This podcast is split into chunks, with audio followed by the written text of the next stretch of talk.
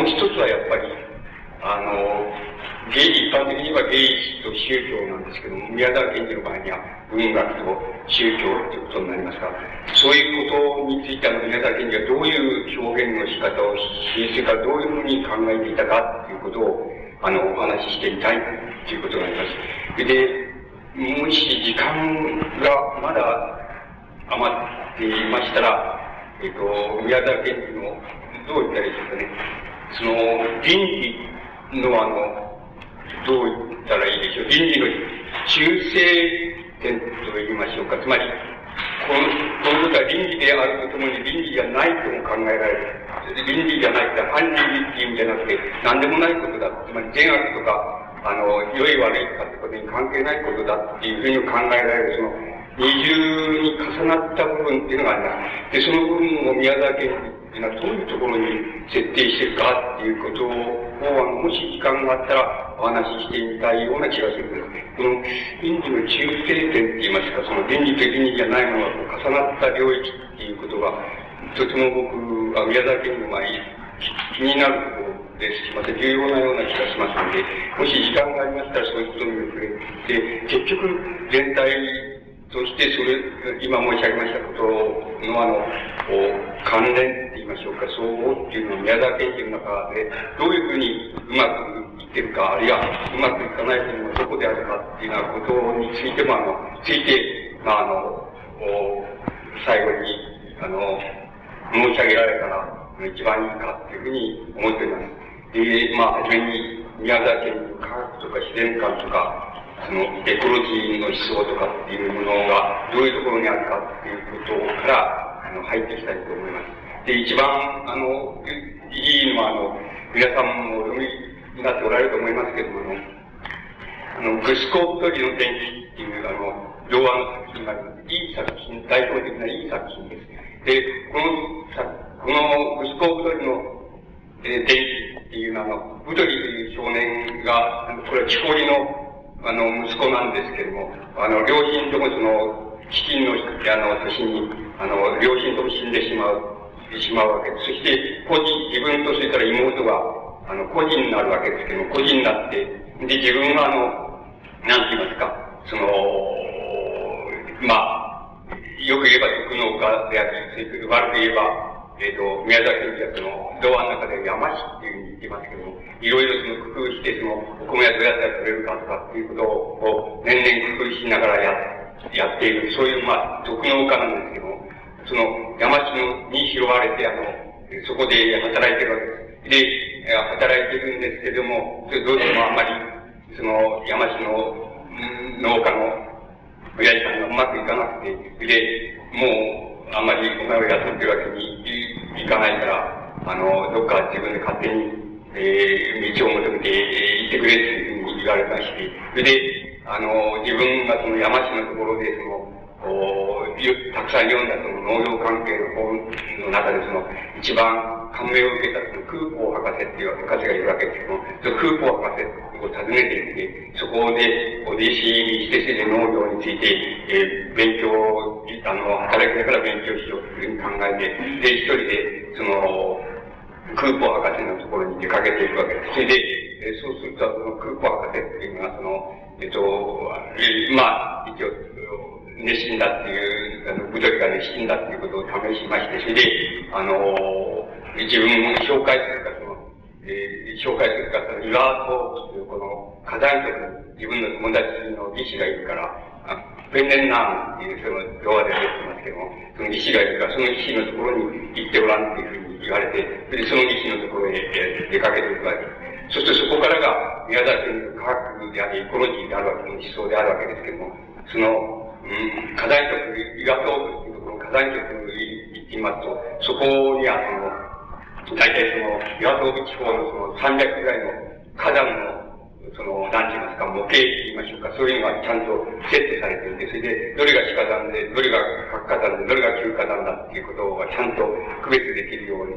されていて、また、あの、なん。て言いますか、もしどっかの火山でその噴火が起こったりすると、ちゃんと音とか光とか、あの、そういうものでその、ちゃんとそれがわかるような、このモニターの装置がちゃんとできてるわけなんです。で、あの、ブドリはそこで勉強するわけですけども、勉強して、で、あの、もう、なんて言いますか、その、岩戸地方の、その、なんて言いますか、その火山の活動のありさまとか、それから、あの、いろいろなその火山のその特性とか、そういうのは全部頭の中に全部入ってしまうまで、そこで働きながらその勉強をするわけです。で、で、まず、あの、そこで、あの、何をやったかっていうことなんですけども、その、ブトリがその、そこで、その、天然ナムっていう騎士の、あの、あの、ところに弟子入りしながら、その、おまずそこで、あの、海岸地方にその、潮石発電所、つまり、つまり、あの、潮の満ち潮を利用した発電所ですけども、それをとにかく何年間のうちに、その、何百かの、その、潮石発電所っていうのをそこに作るわけです。あの、伊賀東地方の海岸に作るわけです。それから、もう一つ、その次にやったことは、その、なんて言いますか、あの、肥料をその空から降らそうということを考える。それです、であの、まあ、窒素肥料を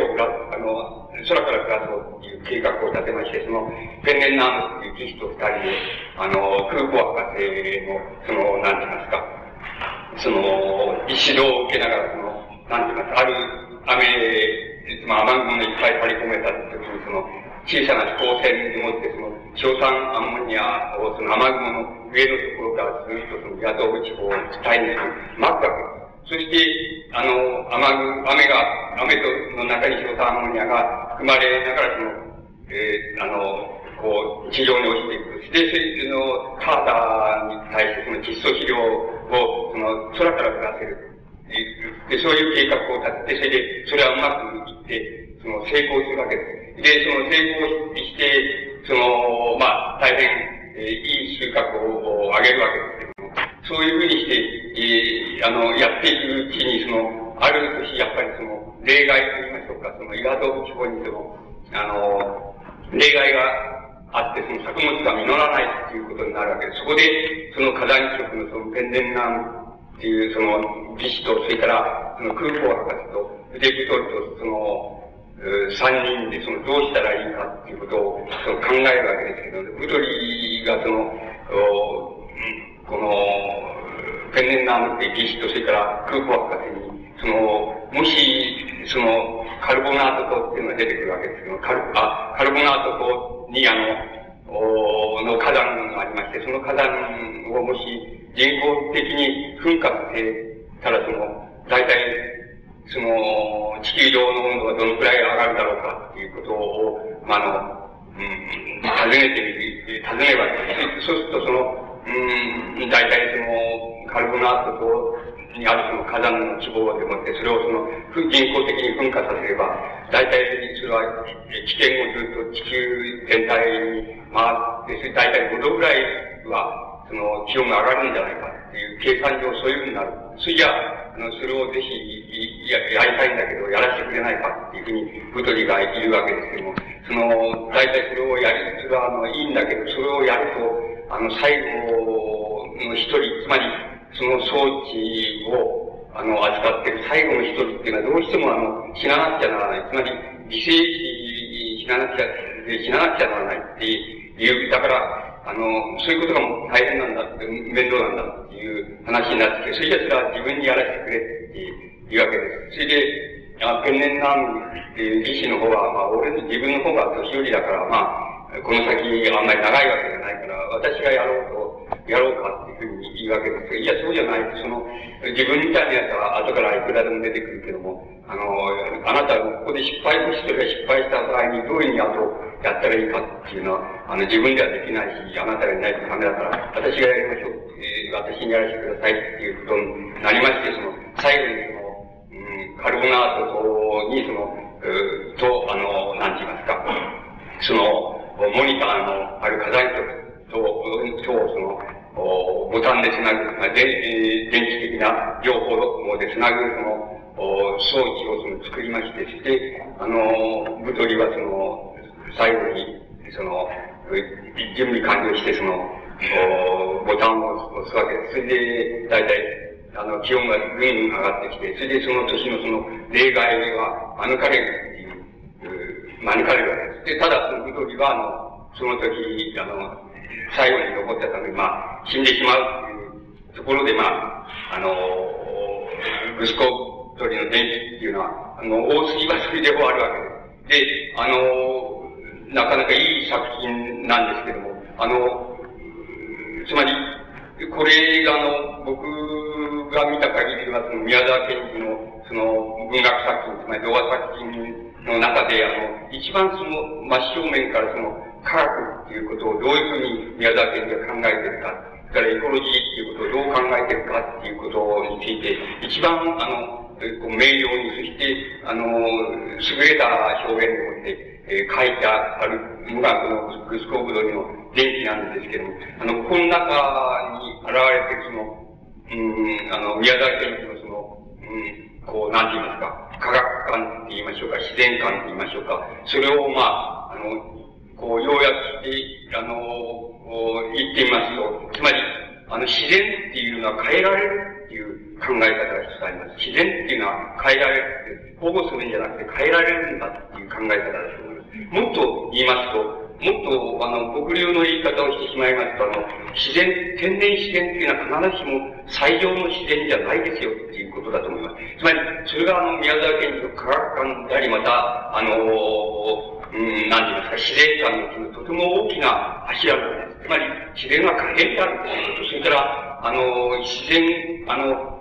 自然、つまり天然自然よりも、あの、いい自然っていうのは作れるんだよっていうことだと思います。つまり、そういうことはとても大きな、あの、宮田県の科学館、自然館の柱の一つになっています。が、もう一つの柱があります。もう一つの柱っていうのは何かって言いますと、それはあの、えっ、ー、と、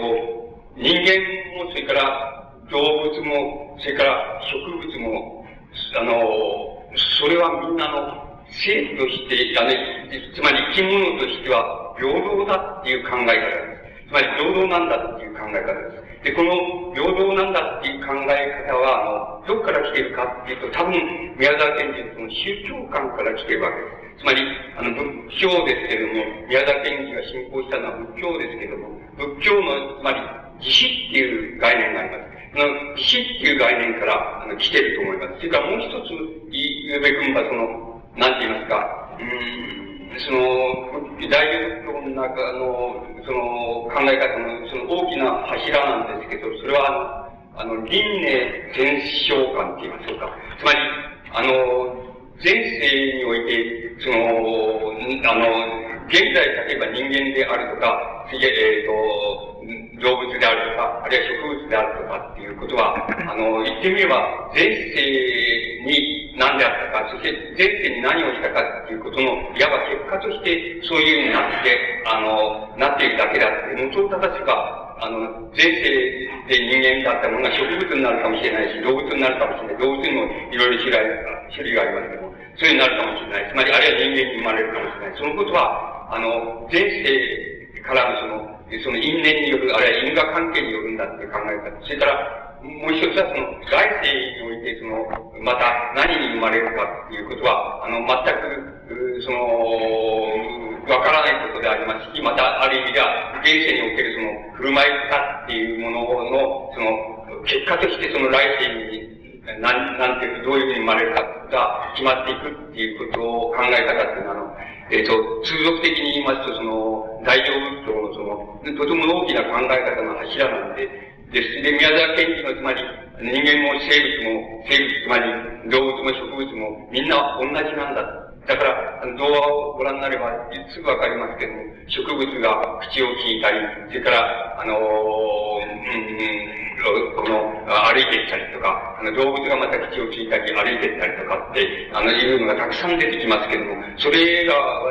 そう、をしていれば、その人間も、あの、動物も植物も、みんなあの、平性あるものとして平等なんだっていう、そういう、あの、仏教風の仏教の実施風のその考え方、あるいは因縁転生と言いましょうか、そういう考え方に由来すると思います。で、宮沢賢治のその、あの、自然観、あるいは科学観っていうもののの、大きな柱を申し上げますと、今、二つの、今申し上げました二つのことです。つまり、自然は加減であ変えられるっていうこと、あの、変えられるんだっていうことと、それから、その、あの、あらゆる生物がみんなあの、平等であるっていうことと、その二つが、あの、宮沢賢治のその、科学観なり、あの、自然観なり、あるいはその、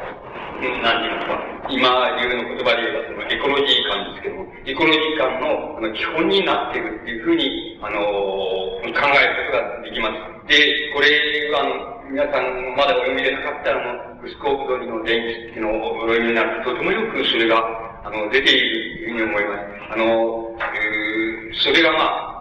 宮沢賢治のその、おなんて言いますか、自然観、科学観、それからエコロジー観っていうものの、あの、非常に大きな柱になっています。ところで、あの、現在の段階で、あの、現在の段階で僕らがもし、あの、エコロジー言いましょうか、あの、エコロジー観を、あの、同じような形で、その、エコロジー観の考え方のその柱を取り出すとすれば、僕ならばやっぱり、あの、同じように二つ取り出します。それは、あの、一つは、あの、天然自然、僕はそういう言い方をしてきましたけれども、して、あの、品種を買ってきましたけれども、あの、天然自然よりもいい自然っていうのは作れることです。あの、作れるんだっていうこと。それ、あの、それそれからそれはまた裏返して言えば、天然自然っていうのは必ずしも最良の自然ではありませんよっていうことなんで、偶然残りました自然の歴史であって、必ずしも最良の自然とは限らま、限りませんよっていうのが、あの、一つ、あの、現在、もし僕がエコロジーの、あの、考え方を、あの、僕が言うとすれば、それが一つの大きな柱になると思います。が、もう一つは、宮沢賢治と、の、と同じことになるわけですけれども、同じことなんですけれども、それを、あの、宮沢賢治とは、ちょっと違う言い方をすると思います。つまり、あの、どういう言い方かつまり人間もその動物も植物も、もっと言うと無機物も平等であるっていう考え方を、あの、考え方、結果としてそうなんですけども、あの、僕だったら、あの、違うところから取ると思います。つまり、あの、考えてると思います。それは何かって言いますと、あの、人間っていう概念の中には、あの、無機物も、あの、それから植物も、それから動物も、それからもちろん人間も、その、それだけのものが全部含まれているという考え方をとります。だから、あの、だから平等なんだっていう考え方を取ると思います。あるいは、だから、例えば、僕らが例えば、えーと、植物なら植物を好きだっていう、つまり人と、まあ、動物、俺は植物よりも動物が好きだっていう人もいると思います。それから、あの植物が好きだっていう人もいると思います。それから、また、自分は山が好きなんだとか、自然、あの、無機、無機的な自然といいますか、生物じゃない自然が、あの、自然が好きなんだっていう人もいると思います。つまり、質的に言いますと人間は、あの、様々ありまして、その、あるいは僕を言いますと、人間的な、あの、人間的なその自然だけが好きだ。つまり、都会のその、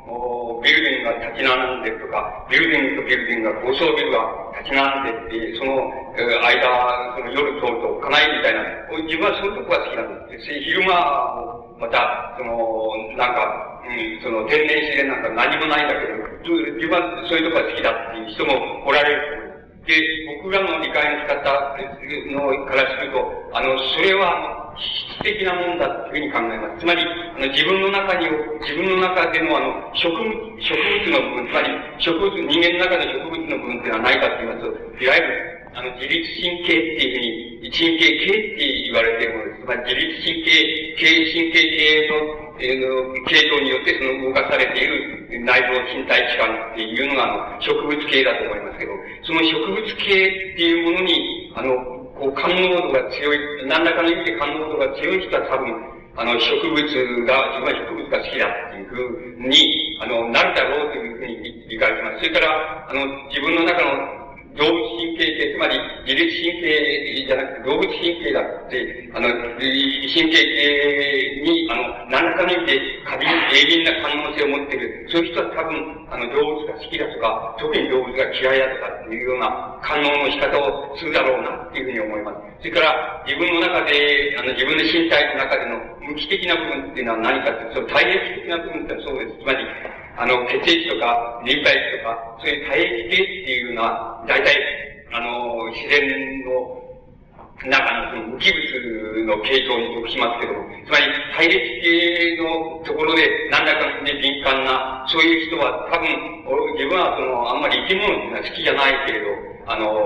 その、無機物の自然が好きなんだって、山の音とか川の音とか、あの、山に登ることとか、そういうのが岩とかそういうのが好きなんだっていう人がいると思いますけど、それは何らかの意味で自分の身体の中のその、無機物の系統になんか敏感性があるというふうに、あの、考えると、考えやすいっていうふうに思います。それから、自分はそうじゃない、その、あの、気質的にそんなの全部好きじゃない。それで、ただの大都会のその、え、大都会のそのビルが立ち並んだ、そういう、ゴミゴミして、それで人間ばっかりの顔しかないし、また、あの、高層、人工的な高層ビルみたいなしかない。そういうところは、そういう大都会が俺好きなんだっていう人もおられると思いますけど、それは多分、その、人間人間的な部分、つまり動物植物性、無機性っていうのを除外した人間的な部分が大変敏感にできているような、あのそういう人たちは多分、あの、そういうものが好きなんだというふうに思います。つまり、あの、どれが好きかっていうこと、ことは全く質的なものでありまして、あの、どれが好きでなければならないなんていうことは思想として成り立たない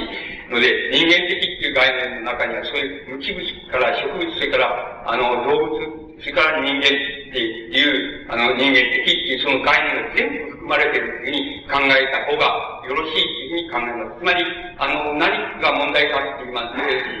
言い直して何が問題かって言いますと、あの、もともとはその人間を、あの、動物とか植物とか無機物とか、あの、っていうふうに分ける分け方っていうのがあるわけですけど、その分け方は、あの、何に由来するかって言いますと、要するに、我々、人間っていうものの身体と言います。身体の、それからその考え方っていうものが、あの、その全部を包括しているっていうことがあるからだって、つまり、あの、動物的、植物的、あの、無生物的、人間的っていうことを、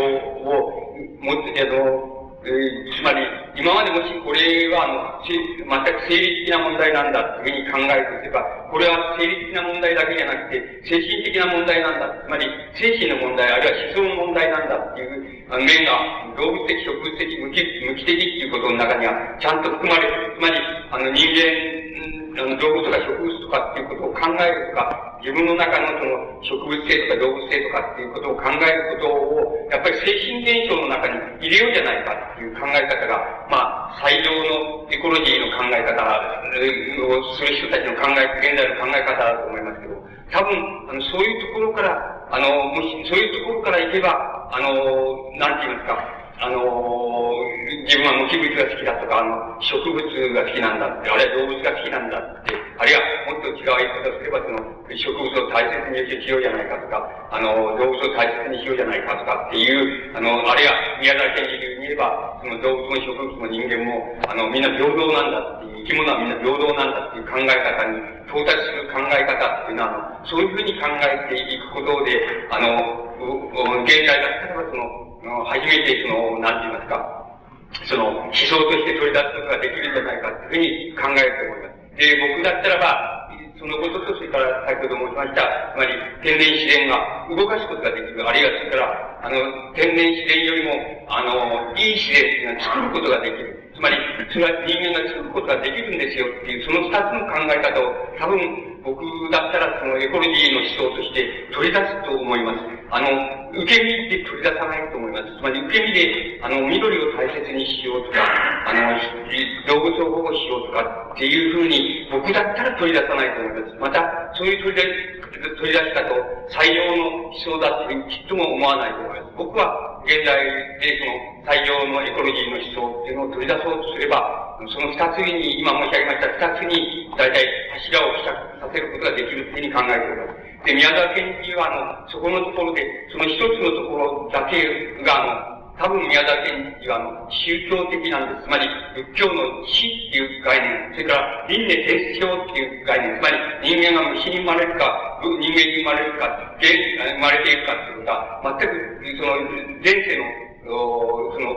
前世の行いとか、前世の振る舞い方のその因果関係によるのであって、あの、それ自体の問題じゃないんだ。だから、また来世においてその、それがどう生まれるかっていうことは全く現世の振る舞い方の結果として生ずるんだっていうのが、まあ、宮沢賢治の、かあの、宗教思想の大きな柱なんですけども、宮沢賢治はそういうふうに考えたというふうに思います。それが、あの、宮沢賢治の、なんて言いますか、自然、それから、あの、その科学、それから、あの、まあ、エコロジーと言いましょうか、自然思想と言いましょうか、そういうものの大きな、あの、柱になっているというふうに思われます。で、ここで、あの、何が、えっと、今申し上げましたから、何を取り出せば次の、その、次に考えられるその、宮崎の文学と宗教の関係と言いましょうか、そういうところに持っていけるかというと、その2番目のことです。つまり、あの、輪廻転生っていうことがどうしても宮沢賢治の宗教思想の中にあるんです。それ宗教の、仏教の儀式観というのと同じことなんですけども、儀式観のその根底になっているものですけど、あの、それが多分、あの、とても重要な思想、あの、宮沢賢治にとってはとても重要な思想だったと思います。つまり、宮沢賢治にとってあの、それならば、あの、来世っていうのは、やっぱり、輪廻転生して、来世っていうのはあるんだっていう考え方を、どうしても宮沢賢治は、あの、捨てることができなかったと思います。つまり、それを捨てますと、あの、宮沢賢治のその、宗教的なその思想のその根幹になりました、その、えっ、ー、と、その、まあ、日蓮系統のっていうことは、その、天台系統っていうことは、天台宗系統なんですけども、天台宗系統、あの、お経で言えば法華経なんですけども、あの、法華経の思想っていうのは宮沢賢治のあの、宗教思想の大きな、あの、根っこになっているわけですけど、その、その、法華経の思想っていうものを、あの、大きく信じている限りは、その、やっぱり来世っていうのが、あの、存在するんだ。それは、現世から来世っていうのは存在するんだっていう考え方にどうしてもなります。それで、ところで宮沢賢治は、あの、今申し上げました通り、大変な、あの、農、農業科学者ですから、あの、科学者ですから、あの、あの、いわゆる、本当に科学者、今、あの、つまり科学者として、それじゃあ、の、来世が存在するっていうか、あるっていうことを、科学者として信じられるだろうか、どうだろうかっていうことが、あの、あるわけです。それで、宮崎あの、その、人は、そこのところを、もう、あの、一生懸命、その、思い悩んだと思います。つまり、何とかしてこの、えっ、ー、と、自分の抱いてるその宗教観っていうものと、あの、あるいは、宗教思想っていうものと、それから自分が科学者として身につけていくその、なんていうか、自然認識、あるいは、その、物質についての認識っていうものと、その、ああるいは濃度についての、あの、知識というようなものと、どっかでその、なんか一致する点がないだろうか、あるいはどっかで一致させることができないだろうかっていうことは、本当は宮沢賢治は、一生懸命、あの、本気になって考えて、本気になって悩んだ問題だっていうふうに思われます。だから、そこの問題が、多分、宮沢賢治のその、文学、芸術っていうものと、それから、あの、宗教思想との関わり方をその、決めていく大きな問題になったっていうふうに思われます。で、あの、だんだん、その、宮沢賢治のその文学芸術とその宗教との関わり合いの問題にあの移ってあの行きたいと思うわけですけども、その、えっ、ー、と、まずその、どういうふうにして宮沢賢治はあの、その宗教と、それから、あの、あの芸術あるいは文学っていうものと、その表現をどういうふうにして、その、なんて言いますか、一致させようとしたか、あるいは関係させようとしたかっていうことを、をあの、申し上げてみたいと思います。で、これにあの、うん、二つ、あの、言うことができると思うんです。つまり一つはその、なんて言いますか、文学、あの、表現の形式上の問題と言いましょうか。形式上宮沢賢治はそれから宗教と芸術のどういうふうに、あの、なんて言いますか、結びつけようとしているかっていうことが、一つ、あの、あると思います。もう一つはやっぱり内容上の問題です。あの、芸術、っていう、あるいは文学っていうのは、あの、こういうもんだ。つまり文学の本質ってのはこういうもんだ。しかし宗教の本質ってのは、こういうもんなんだっていう、その本質と、本質と本質がぶつかり合って、内容的にぶつかり合ったときに、宮沢賢治はどういうその解決の仕方をし、どういうその考え方をしたかっていうことが内容上の問題として、あの、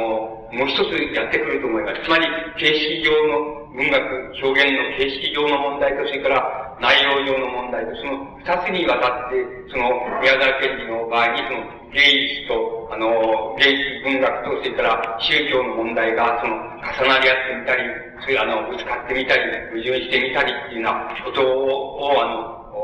作品の中で、あの、しきりにやっているっていうふうに思われます。で、それを、あの、少し、あの、例を挙げて申し上げたいっていうふうに思います。で、まず、形式上の問題といいますか、文学、あの、宮崎に前の童話とか詩ですけれども、詩の表現上の問題の中で、その、宗教の問題とか、あの、芸術文学の問題とか、あの、どういうふうに形式上、その、宮崎賢治の作品の中で処理されているかっていうことの問題は、あの、から申し上げてみたいと思います。で、あの、これ皆さんが一番よく知っておられる作品で、それから、また宮沢賢治の、まあ、最もいい作品だと思いますけども、あの、うん、銀河鉄道の夜っていう作品がございます。で、銀河鉄道の夜という作品の中で、まあ、その、銀河を、の小鳥を走っていく、その、列車があるわけですけど、その列車には、ユバンニという主人公は、その、主人公はその夢の中でその列車に乗り込んでいるわけです。ところで、そこに乗り込んでいる、あの、あの、いる人たちが、えっ、ー、と、あの、ジョバンニの友達であるそのカンパネルラっていう、あの、うん、子供がいるわけです。子供も、それから他の乗客も、全部、あの、全部あの、死者の、死の国から、死者の国から、あるいは死者の国からその列車に乗り合わせているわけです。それから、ジョバンニという主人公だけが、あの、生きているんですけど、つまり、生きているんですけど、夢の中でその列車に乗り合わせているわけです。つまり、生きている人の夢、夢と、生きているジョバンニの夢と、それからあとは、あの、死者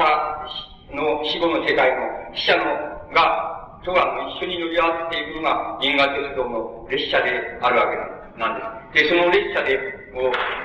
が、あの、まず、ジョバニとカンパネルラっていう、その、まあ、主人公と副主人公に当たるわけですけども、その主人公と副主人公が乗って、あの、列車が走ってるわけですけど、そこに途中からその、えー、あの、えー、姉のこと、えー、と、弟の連れたその、青年が、あの、乗り込んできます。で、その青年は、あのなんて言いますか、あの船に乗っていて、それ、船に乗っていて、あの、これはタイタニック号の沈没っていうのがモデルになってると思いますけどあの船に乗り込んでいて、その船が沈没して、それで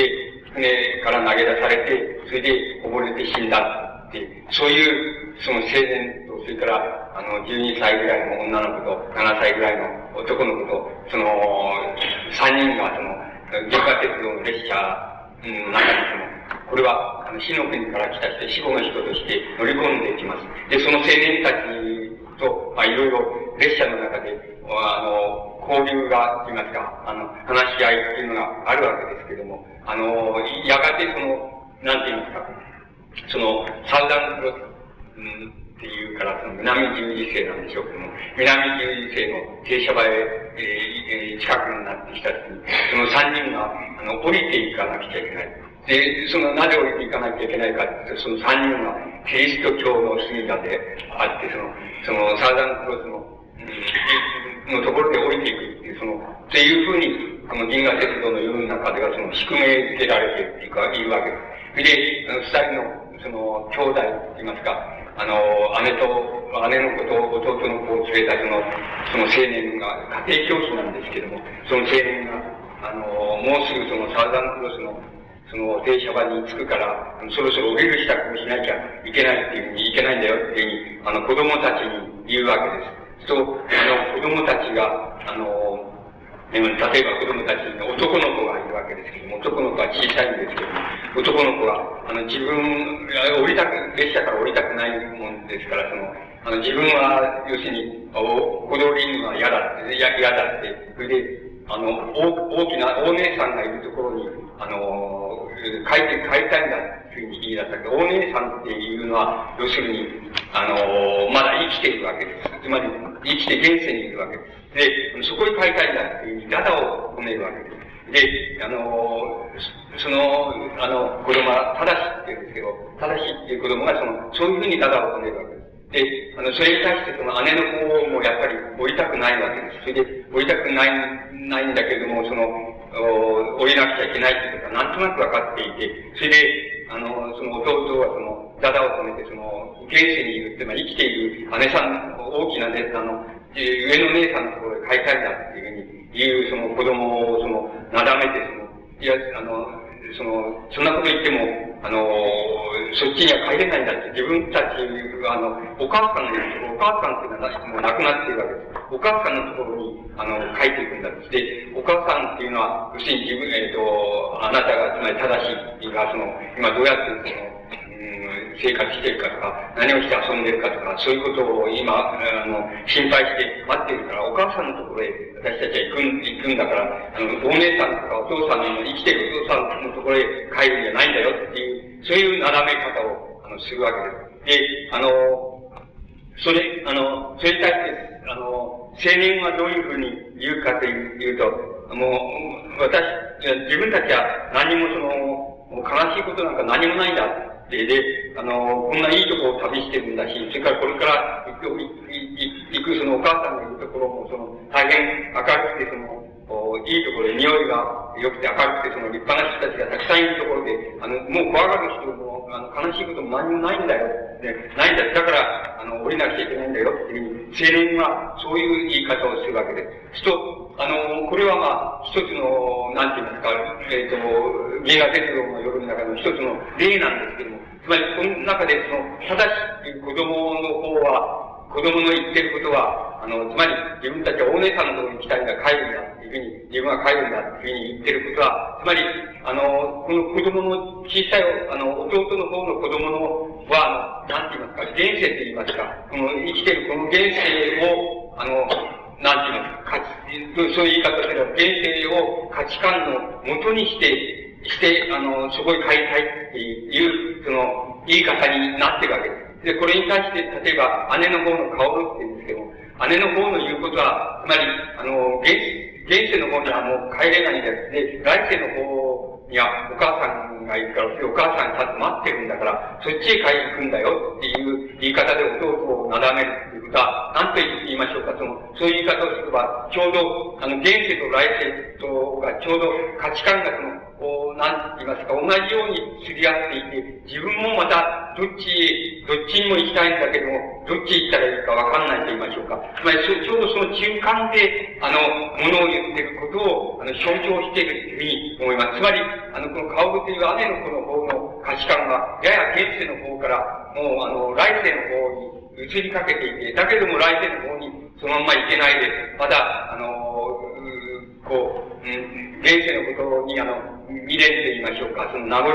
を持っていて、それでその途中にあるっていうふうな、途中に価値観がある。だから来世と現世の中間のところに価値観があって、どっちへ自分が惹かれていったらいいのかっていうのは、まだわからないところで物を言ってるっていう、そういう場所をその象徴しているというふうに考えてるわけです。これに対してもう青年の方は、もう、あの、もう来世の方に価値観があって、もう何も悲しくないし、あの、その、何も、あの、悪いこと何もないし、こんないい旅ですね。行った、行く先もみんな、あの、立派な人がいて、明るい、いいところなんだっていうふうに、だからそこで降り、降りなくちゃいけないんだよって言っていて、もう少しもためらいがなく、もう来世の方に、あの、価値観が移って、そういう発言の仕方をしていることがわかります。つまり、あの、銀河鉄道の夜の中で、宮沢賢治が例えばその青年とその兄弟の子供ですけれども、子供に対してその、与えているその、なんて言いますか、スムーズなその、現世に価値観を似てる小さな男の子、それから、途中で現世と来世に、この価値観がちょうど中間人でためらっているその、姉の子供、それから、あの、自分が、つまり青年は、あの、来世の方にも足がかかっちゃってるって言いましょうか、そっちのを主体にして、そこはいいとこなんだから、ちっとも悲しいことも何もないんだっていう言い方をしているその青年っていう、この同じ会話の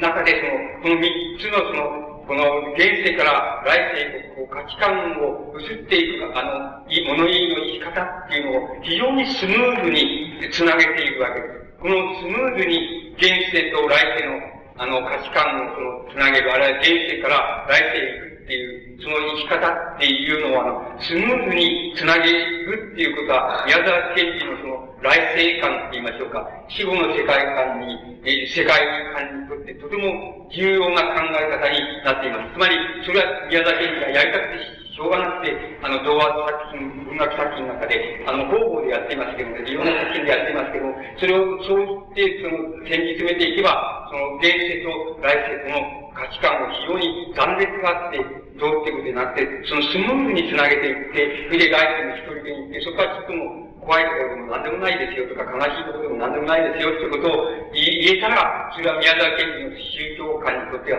大変、あの、なんて言いますか、その望ましい結果だっていうことになるわけで、宮沢賢治がそういうスムーズに現世的な価値観から、その来世的な価値観で、こう、スムーズにって言いますか、滑らかに移動していく、滑らかにつなげていくっていう考え方っていうのは、あの、宮沢賢治のあの、作品の中に現れて、その、重要なその、なんて言いますか、あの、現宗教と文学とのつなげ方の一つになって、形式的な一つになっていると思います。これはまあ、あの、もっと他のところでも言います。つまり青年が、あの、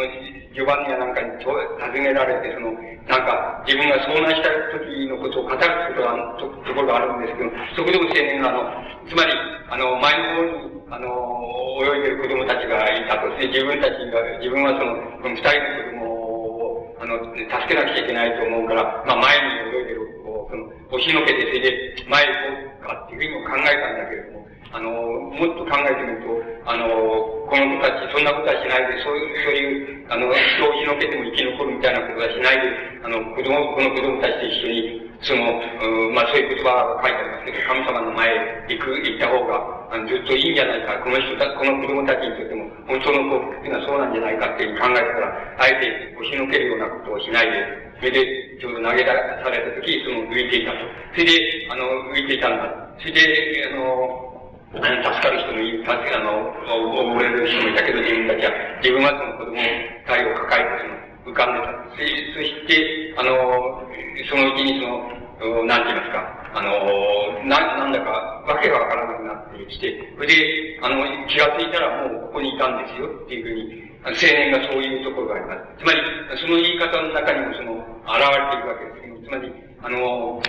一瞬ちょっと、その、うん、ぼーっとして、その、わかんなくなって、それで、もう、わかるようになってきたら、もう、ここに来てたんだっていう言い方を青年がするところがあります。で、こあのこれもまた同じなんで、なんて言いますか、現、現世っていうものとその来世っていう、宮沢賢治が考える来世、つまり死後の世界っていうのをつなげる、つなげ方っていうのはそういうふうにスムーズなものなんで、一瞬、例えば、ぼーっとしてわかんなくなったら、ったらもう来世にいたっていう、あの、そういう、あの、スムーズなつながり方、つながり方をしているんで、現世と来世はしてるんだっていうことが、ことをしきりに宮沢賢治がその、銀河鉄道の夜の中でもそうですけども、あの、他の作品の中でも、その、しきりにそのスムーズに、あの、現世と来世っていうのは、つながるものなんだっていうことを、あの、しきりに、その形式上、その、描きたかって、描っているっていうことは、言えるわけです。で、それは多分宮沢賢治のその、なんか、ね、その、内容共感っていうんですか、その、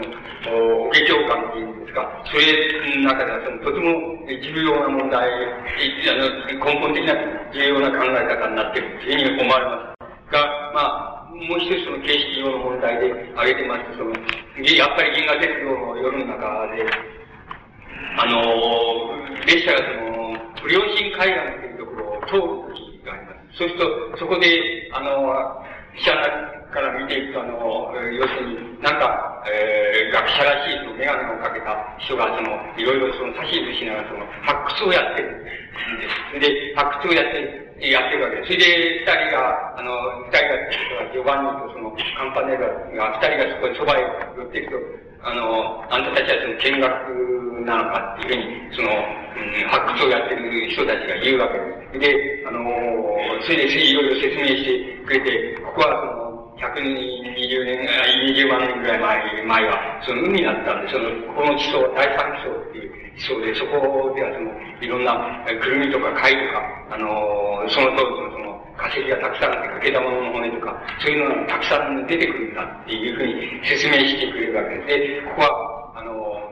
そういう、元は、あの、海岸だったんだっていうふうに、その、学者の人は説明してくれるわけです。それで、あの、その学者の人がその、そう説明しながら、その、もう一つ、えー、その大切なことを、つまり、宗教観として言えば、その、宮沢賢治の宗教観として言えば、あの、大変大切なことを、その、その、学者の人が言います。それは何かっていうと、何かっていうと、その、私たちはここで、そういう貝とか、そのくるみとか、あの、毛玉の骨とかっていうのを発掘してるんだけども、これもし、あの、他の人が見ても、そういうふうに見えるかどうかっていうのはわからないんだ。つまり、それは証明しなきゃなんないんだっていうふうに、あの、ジョバニとカンパネルガに対して、その学者の人が説明するところがあります。つまり、あの、他の人が見たら、ここはただガランとした空気だけがある。それだけのことであって、あの、獣の骨があるとか、それから、くるみの化石があるとか、あの、貝の化石があるとかっていうようなことは、全然そういうふうには見えないかもしれない。で、ただ自分たちはここで発掘してるんだっていう、あの、言い方をしてるところがあります。つまり、それでこれは証明しなきゃわかんないんだっていうふうに、その学者の人は説明してくれるわけです。で、あの、これは、あの、ここで、あの、あの、これはモデルとしてどういうことになっているかって言いますと、これは宮沢賢治の、その、うん、なんて言いますか、名付けたその岩戸って言いましょうか、その北上川の、川の、川のほとりの、あの、で言えば、その宮沢賢治がその、イギリス海岸っていう名前を、あだ名をつけた、その、北上川のほとりがあるわけですけども、そのほとりの、あの、地層がちょうど第三地層で、そこでやっぱり海の貝とかなんとか化石がたくさん出てきて、で、昔、あの、ここは海岸だったんだっていうことを、まあ、宮沢賢治が見つけ出ったわけです。それで、まあ、専門家も連れてきてっていうようなこともあるわけですけど、それで宮沢賢治がそこをイギリス海岸っていうに名付けて、時々、時々、あの、生徒たちを連れて、で、あの、化石なんかを取りに行ったり、しているところがある。つまり、そこのところの体験が、あの、そのまんまこの銀河鉄道の、いわゆる銀河鉄道の沿線のその、あの、発掘風景としてそのまんま取り入れられています、いると考えられます。つまり、あの、先ほど言いました、その、形式上どういうふうに、あの、芸術を、宗教っていうのは結びつけられているかっていう、宮崎県の作品の中で結びつけられているかっていう一つの例になるわけですけども、それは現実にあった北上にあった、その、銀、あの、北上川のほとりのそのイギリス海岸での自分ののそういう体験っていうのをそっくりそのまんまあの銀河鉄道の夜の幻想的なその銀河のほとりの風景の中にそのまんまあの入れているっていうことがわかります。つまりこれは、やっぱり、これが最終的に宮沢賢治の芸術と宗教との、なんて言いますか、うん、関わり方の形式上の解決であるとは言えないかもしれませんけれども、あの、解決の一つのやり方として、その、現実にあったその北上、あの、海外の、あ、えー、あの、北上川の土地のその、そういう、あの、現実にあったその風景と、それから現実にあった事柄っていうのを、そのまま銀河鉄道の夜の中で、あの、入れてきています。つまり、これはやっぱりあの、宮沢賢治が現世っていうものと、その宗教として持っているその来世っていうものとを、あの、宮沢賢治がどうやって繋げたらいいかっていうことについて、あの、考えた、あの、解決しようって考えたやり方だっていうふうに思います。つまり、このやり方っていうのは、ま、た、もう一つぐらい、あの、銀河鉄道の中見つけることができます。それは、もう一つはやっぱりあの、えっと、唐突すれば唐突に見えるんですけども、あの、思えるんですけど、あの、やっぱり銀河鉄道の列車が走っていくと、なんか窓の外からの、インディアンがあの馬に乗って、それで、あの、矢をつなげ、あの、矢をつなげながら、あの、列車と並行して走ってくるっていう、そういう光景があります。なぜインディアンが出てくるのかなっていうことは、一見すると不可解なように思えるんですけど、そういうところが出てきます。それで、インディアンはそういう列車と並走し、並行して走りながら、前になって走りながら、あの、空に向かってその、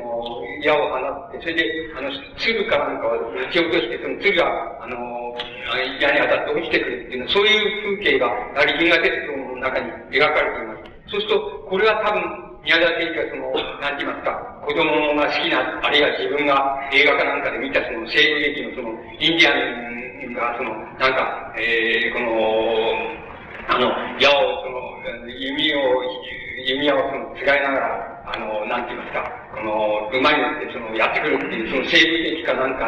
で、自分が持っている、持ってる記憶か、あるいは子供たちが好きである、あった、そういう風景、あの、そういう、あの、絵本かなんかのその、一ページかわかりませんけれども、ああの、そういうものをやっぱりあの、自分のその体験として、その、そのまんまの銀河鉄道のその幻想的な銀河の列車の沿線の風景の中に、そのまま持ってきていることがわかります。つまり、この、この二つはとても、あの、著しいって言いましょうか、あの、例なんですけども、つまり、現世で体験したことを、って言いましょうか、現実に自分が体験したことを、あの、銀河鉄道の夜の風景の中にそのままはめ込んでるってはめ込み方をしています。で、このはめ込み方は、やはり、あの、宮沢賢治は、あの、芸術作品、つまり文学作品の中で、あの、なんて言いますか、文学作品の中でその幻想的なその銀河の旅をしながらそこで、その、そこにその現現実に体験した事柄をその、そのままそっくりはめ込んでいくっていう、はめ込み方をすることで、あの、文学っていうものとその、あの、宗教としてのその、来世観って言いましょうか、来世の風景と、あの、くっつけようとしているっていうことがわかります。このくっつけ、この二つの、今までも、今申し上げました、その、二つのやり方が、形式的に言いますと、あの、宮沢賢治が文学作品の中で、要するに自分の中にある宗教観っていうこと、宗教観っていうものと、それから自分の中にあるその文学観っていうものと、あの、こう、なんて言いますか、どうやって、あの、結びつけたらいいかっていうことに対する、その宮沢賢治なりの、あの、独特なその解決の仕方だっていうふうに、あの、考えることができると思います。これが、あの、宮沢賢治のその、形式的な、あの、解決の仕方、形式上やってる解決の仕方だと思います。で、これは、あの、可能な限りと言いましょうか、その、どんな宗教が、つまり来世を信じている、どんな宗教家の、が、生のまんま言う、その、なんて言いますか、あの、死後の世界ってありますよっていうふうに言う、その言い方よりも、はるかに自然に、はるかに、あの、なんて言いますか、豊かにと言いましょうか、そういう豊かな形で、やっぱり宮崎県で来世ってありますよっていうことを、あの、象徴的に言おうとしている言い方だっていうふうに見ることができます。で、あの、その、そこがとても、あの、形式上重要なことのように思われます。それは、宮崎県では何回もその、その試みをやろうとしています。あの、こういろんな作品の中で、その、現世、現世っていうものと、それから来世があるっていう自分の宗教観と、何とかしてその、あの、不自然な形じゃなくて、あるいは、いかがしいその言い草じゃなくて、それをつなげようっていうやり方を、その、何度かその試みをやっていると思います。で、その中でもあの、銀河鉄道の夜のやり方っていうのは、とてもあの、いいやり方、つまり、最も成功したやり方のように思われます。成功した、あの、成功している例のように思われます。で、このことは、宮沢県にとってはとても重要なことだったんだっていうことが言えると思います。で、あの、なぜなぜ、つまり、これをもし、僕ならその、今の時点で、今の観点に立って、その、なぜ宮沢賢治ほど、その、あの、科学的な知識があり、その、あの、なんて言いますか、あの、優れたその、あの、なんて言いますか、その、知力の持ち主であり、優れた理性の持ち主である人がどうして来世、来世があるんだっていうようなことを、どうして信じて、あの、疑わなかったことはないんですけど、どうしてそんなことを信じたんだろうか、あるいはそれを信じるために、どんなに、あの、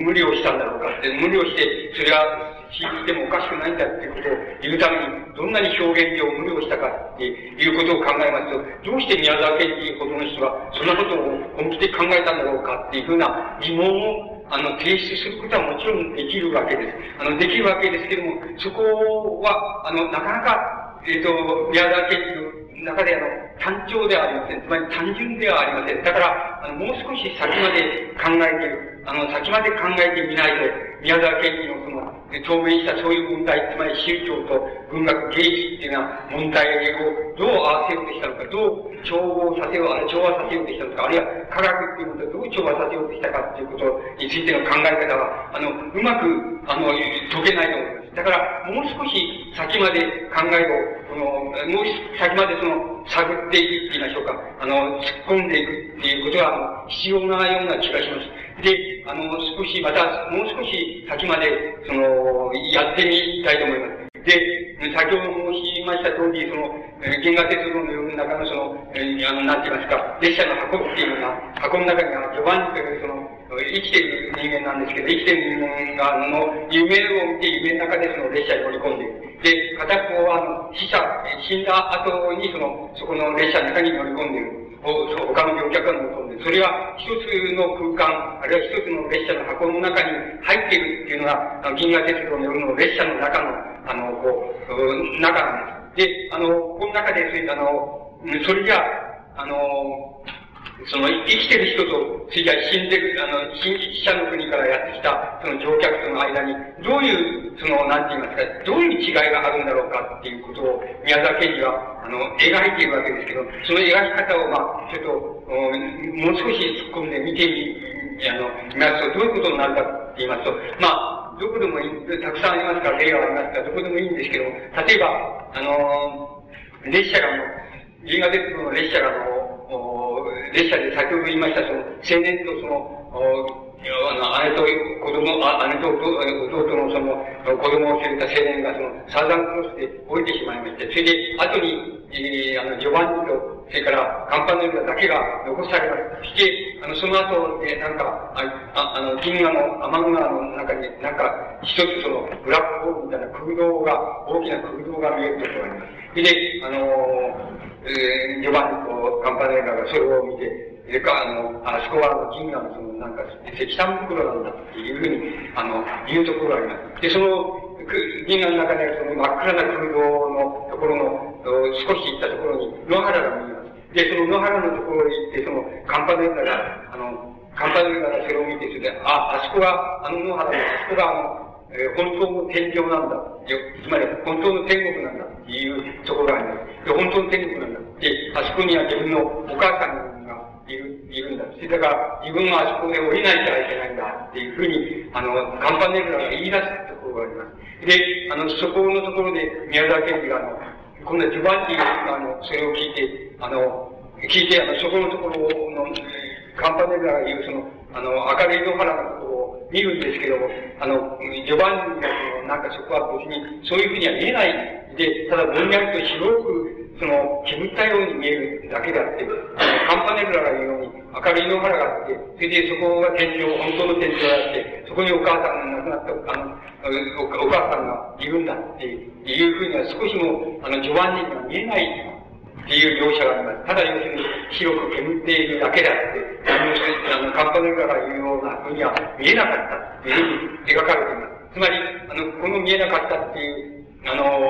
ことは様々な、あの、言い方でその象徴させることができるわけですけど、象徴を読み取ることもできるわけですけれども、あの、多分このところでは、ここのところで言いますと、つまり、序盤には、あの、何て言いますか、あの、生きていて、その夢の中でこの列車に乗り込んでるんだ。それから、同じ空間の中にいるんだけれども、この死んだアンパネルだとそのジョバンニとの間にはどうしてもその、なんて言いますか、あの、こう一致することができない。つまり、同じものを見ても同じようには見えないっていう、そういうほんの少しのその、ズレではありますけども、その、なんて言いますか、ズレと言いましょうか、食い違いっていうのがあるっていうことを、宮沢賢治はまあ描いてるっていうふうに、あの、見ることもできます。だから、そういう描き方っていうのを宮沢賢治が至るところでやっていて、あの、序盤にと、あの、他のその銀河の列車に乗り込んでる人たちとは、なんとなく、その、片っぽは死者の、死者の国から来てる人たちの、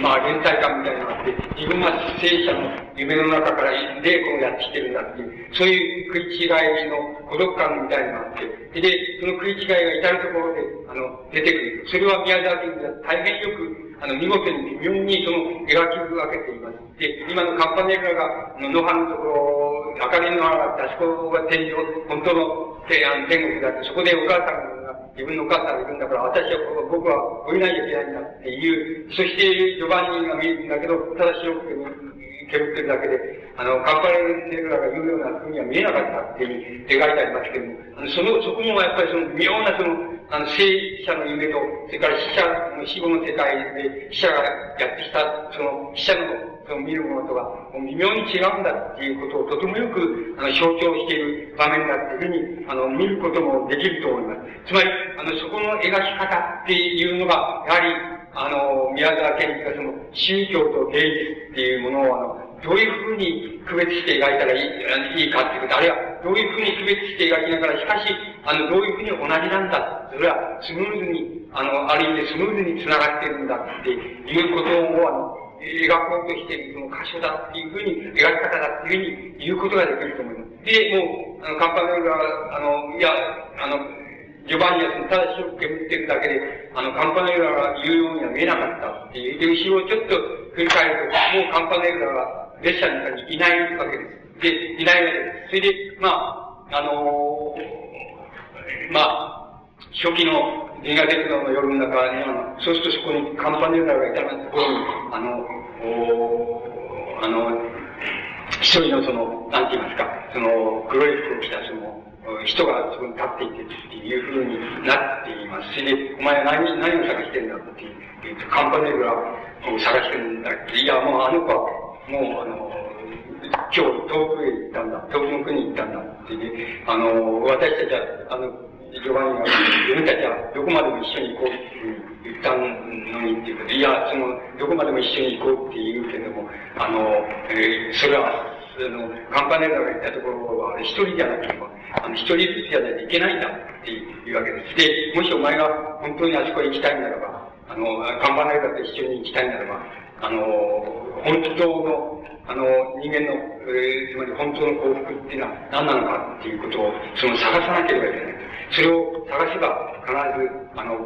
看板のレベルと同じように行けるんだ。同じとこで、同じように一緒に行けるんだ。で、もちろん他の人たちも全部カンパネルなんだって、みんな他の人たちと一緒に行けるんだ。で、だからその本当の幸福っていうのをお前探さなきゃいけないって、で、その、その人が言うわけです。で、あの、ジョバンニがその、どうやって探したらいいんだ。それは、あの、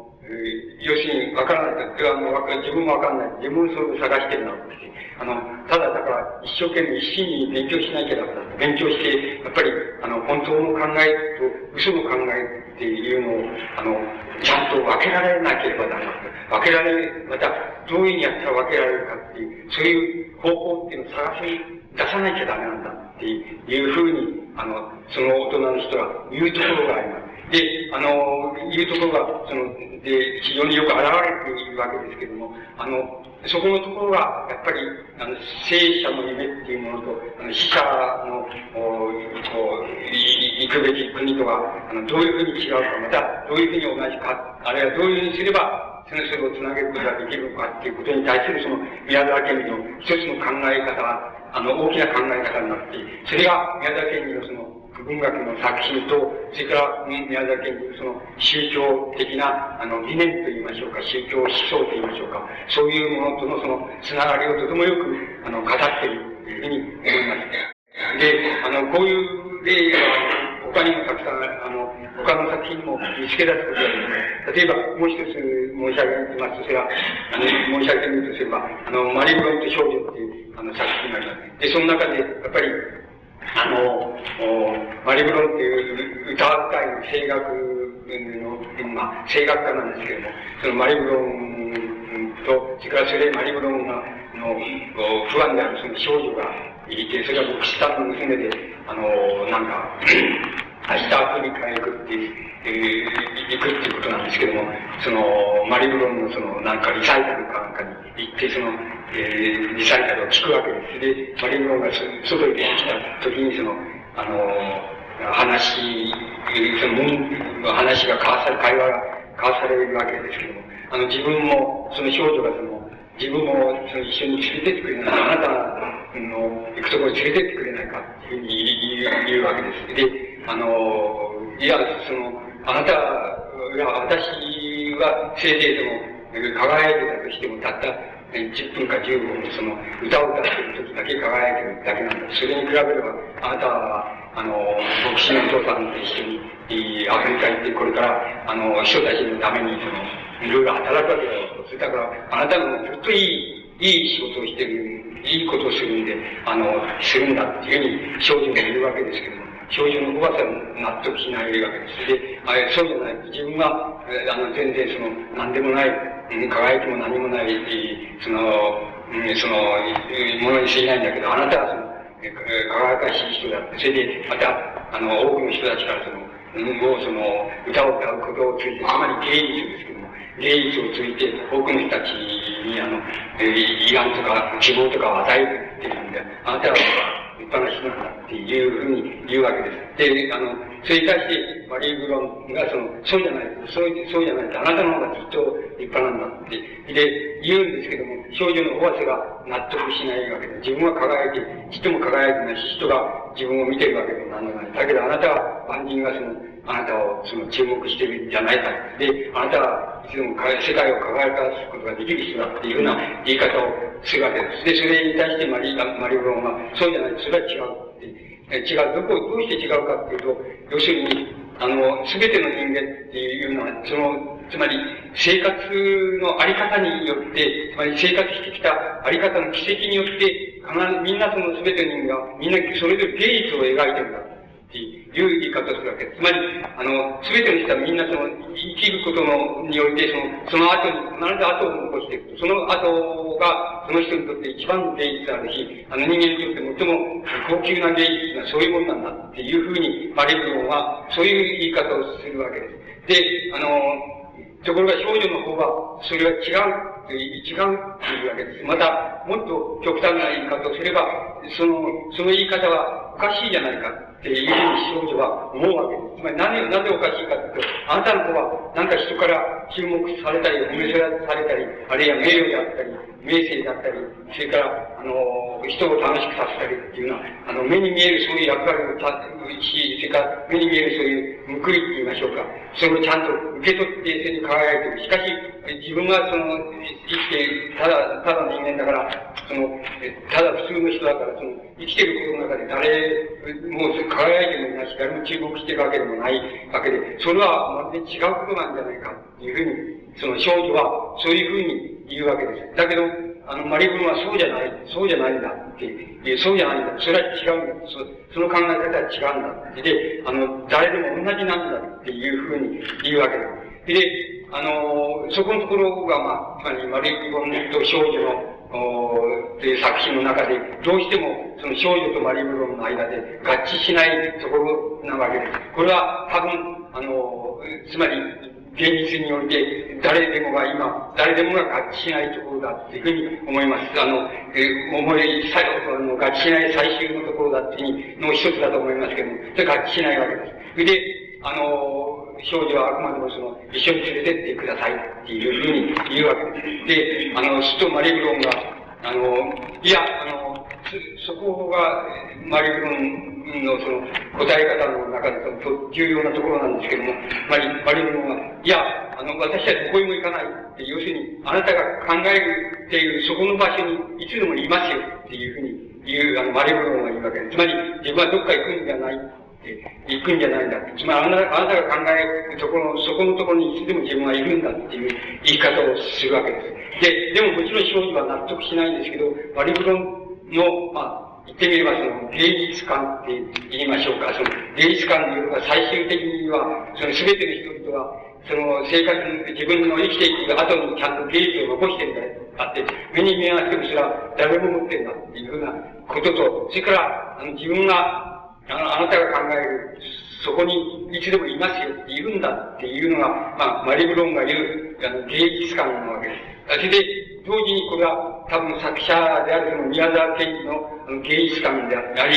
また芸術観と宗教観があの一致するところなんです。あの、なぜかと申しますと、つまり、あなたが考え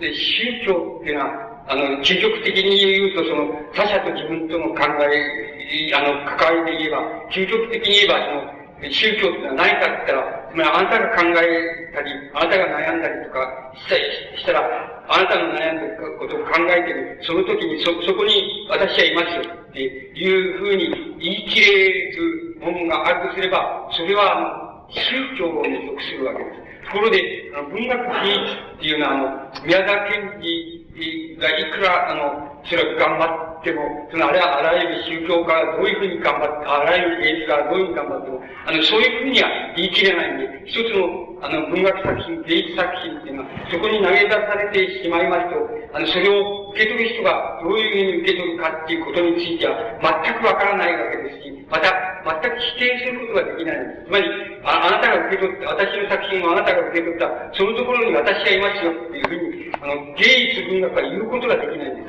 す。それからまた、芸術文学って受け取り方が全く自由なわけです。つまり、その人がその時、そう考えて、何を切実に考えていたかっていうことで、同じ作品が違ったように受け取れるわけです。あの、またそれが当然なわけなので、だから、あの、芸術っていうのは、あの、作ることはできますけども、あの、あれ、あの、作品を作ることはできますし、また鑑賞することができますけれども、作品を作った人と鑑賞する人が、あの、同じところを同じように、あの、読むか、あるいは、あの、鑑賞、私の作品を鑑賞していったら、くれたら、私はあなたの鑑賞してくれたそこのところにいつでもいますよっていうふうに、あの、芸術文学は否定することができないのです。なぜかって言いますと、その人を、その作った人のモチーフに即して、あの、読者って言いますか、鑑賞する人が、あの、そのモチーフに即して鑑賞してくれるかどうかってことは、全く別問題であるし、全く自由であるからです。また、そんなことは同じだっていうことを言うことができないわけで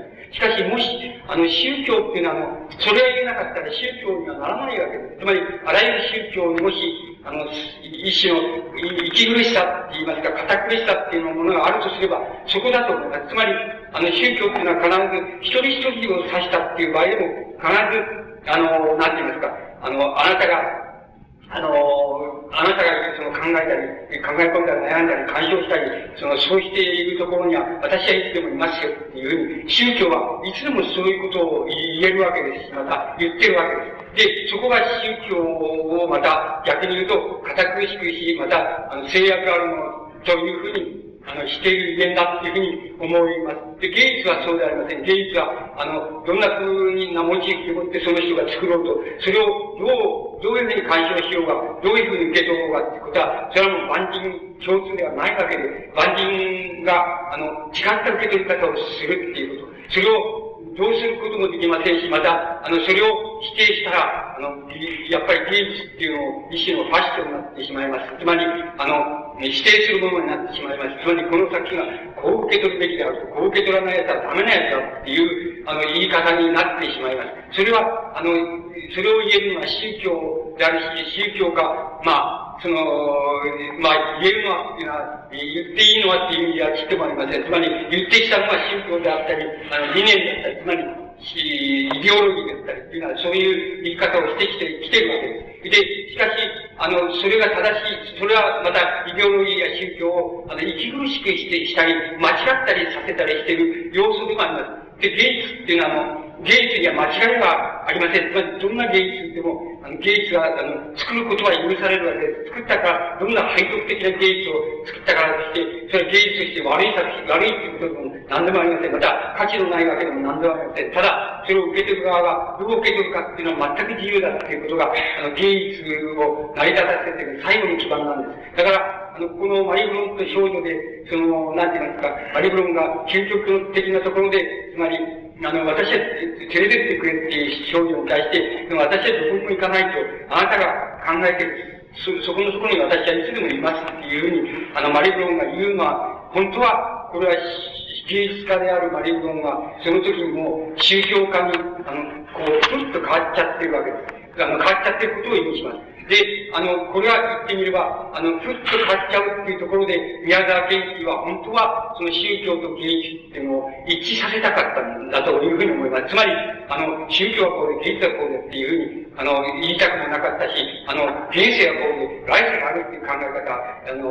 こう、ダメだとも言いたくないし、また、え宗教が言うように、いいとも言いたくないわけで、ただこれが現世の問題と来世の問題がスムーズにつなげられたらいいなっていうのが、あの、宮沢賢治の宗教観の理想なわけで、あの、それと同じように、宮沢賢治の芸術と宗教との関係っていうのも、ふっと、私はあなたが考えるそこにいつでもいますよって言うか言わないか、言えるか言えないかってことが、ただ、それだけが芸術と宗教の違いなんだよっていうことは、多分、作者宮沢賢治が生のまま言いたかったことを、まあ、このバリブロン商業っていう作品の中で作品にしているんだっていう考えても、多分間違いない読み方じゃないというふうに僕には思われます。だから、そこのところが宮沢研究のあの、宗教と芸術、あるいは宗教と文学っていうものとの、その、関わり合い、つまり、ふっと変えてしまえば、ふっと変われば、ふっと言い方を変えてしまえば、あの、宗教が芸術になって、芸術が宗教になったり、あの、そういうやり方を当たる限り、スムーズに、自然にできるんじゃないかっていうのが、宮沢賢治が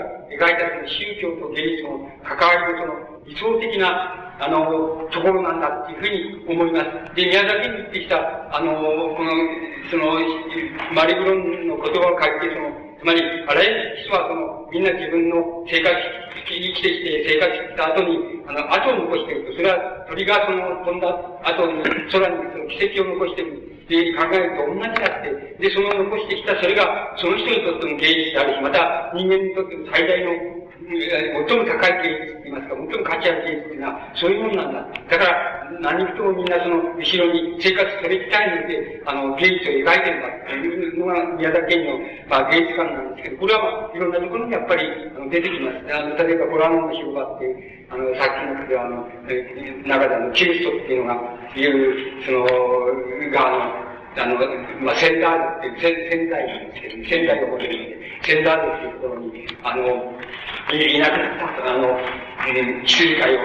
あの、探しに行くわけですけど、あの、その時、その、えー、仙台、仙台のその町で、その、あの、理髪屋さんに入るわけです。で、あの、理髪屋さんに入って、入って、その、理髪師、言いましょうか。あの、理髪師が、その、宮崎にで、その、その、なんて言いますか、その、宮理髪師のことを、その、ポランドに呼ばなくて、あの、アーティスト、アーティストっていう呼び方をしてます。つまり芸術家っていう呼び方をしてます。それで、あの、その主人公のキリストがその鏡の前で、こう、リアツ屋さんで座るわけですけど、そう、あの、その、リアツ屋さんの利用者さんがその、あの、えー、こう、じっと眺めながら、この人は色が白くて、その、なんか顎がまん丸くて、その、おとなしそうな顔してるから、その、あの、オールバックよりもその、なんかネオグリークの髪型の似合うんじゃないかっていうふうに、もう一人の利用者さんとこう、あの、相談しているところがあるわけですけど、そういうところで、あの、利用者さんのことをその、アーティストっていうふうに呼んでいます。つまり、あの、宮崎県人によれば、あの、すべての人は、要するにアーティストだっていうことになるわけで、つまりそれは宮崎県人を信じてやまなかった、あの、考え方のその、根本なんだっていうふうに思われます。で、そこら辺のところが、あの、宮崎県の芸術と宗教っていうものが、こう、ふっと変わったところで関係づけられる。ふっとスムーズに変わったところで関係づけられるっていう、そういう考え方の根本がそこに成り立っていると思います。で、あの、いや、宮崎県の科学っていうのは、宮崎県の科学、科学ないし自然観っていうのは、あの、来世があるっていうことを、あの、信じ、本当に信用、信じていることができるのかっていうことがあるわけですけども、宮沢賢治は、あの、絶えずそれは、あの、打ち消してみたり、あの、それはやっぱり来世があるって嘘じゃないかって、打ち消してみたり、また、いや、本当だっていうふうに、あの、そう思ってみたりっていうことを、あの、作品の中でも繰り返しています。例えば、詩の中で妹の年っていうのが死んだ時に大津晩夏とか、つまり青森晩夏とか、あの、その、晩夏っていうのを、あの、作ってるわけですけど、その中でも、盛んにその妹は来世にに飛んでって、それで来世に生きてたっていうことを描きながら、いや、また、それがやっぱり、あの、願望に過ぎないので、本当はそうじゃないんじゃないかっていうふうに疑ってみたりっていうことを、その、バンカーの中でも繰り返し疑ったり、あの、信じてみたりってことを繰り返してやっています。多分、そこのところは、あの、宮沢賢治がうまく、あの、生涯にわたってうまく解けなかったことをなように僕は思います。つまり、どちらかを捨てる以外にそれを無矛盾にその、あの、一致させるってことができなかったんだろう、というふうに僕には思われます。ただ、あの、ただ我々が考えている段階よりは、はるかに、あの、押し詰めては、その問題を押し詰めてはいるわけです。それは、先ほどの銀河鉄道の夜の初期形態の中に出てくるわけです。後で削ってしまうわけですけども、出てくるわけですけども、つまり、あの、もし、もし、あの、本当の考えと嘘の考えっていうのを分けることができればね、その、そういう、その実験の方法っていう言葉を使ってますけど、その実験の方法さえ決まれば、あの、宗教と科学が一緒になっちゃう、一致しちゃうんだっていう言い方をしています。で、宗教と科学一致して、あの、その実験の方法が決まればっていうことなんですけど、その決まればそれは一致しちゃうんだ。しかし、実験の方法っていうのは何なんだっていうことについて、宮沢賢治が別に回答をしているわけではありません。だから、宮沢賢治が、つまり、主観的に、まあ、人間が主観的に、これは真理だっていうふうに考えるものと、科学が実験的に、あの、これが、ほら、誰がやってもこの結果が出るだろうっていうふうに考えることとは、一致させることができないわけで、別々なわけなんです。それで、別々なことをその、解決するために宮沢賢治はどう考えたかというと、それは歴史家にもつながるわけですけども、あの、科学というのも、先ほどの発掘の話じゃないですけども、あの、科学といえども、誰でもが、あの、水はその H2O でその、あの、三世一つ、水素二つからできているっていう我々はそう考えている。しかし、今から、あの、何千年か前に、つまり、錬金術の時代にはそうじゃない。塩と水銀でで、水銀から水ができているというふうに、そういうふうに考え、考えたりしたんです。と、今から考えると、今は酸素と水素二つからできてるんだって言ってるけども、言ってることは分かってると。そういうふうに分かってると。それから比べれば、錬金術時代にその、塩と水銀から水ができてるんだっていうのは、もう滑稽極まる考え方っていうふうになると。それになるわけだ。で、しかし、それは、そうじゃないんだ。つまり、錬金術時代には、それが真理だっていうふうに思われて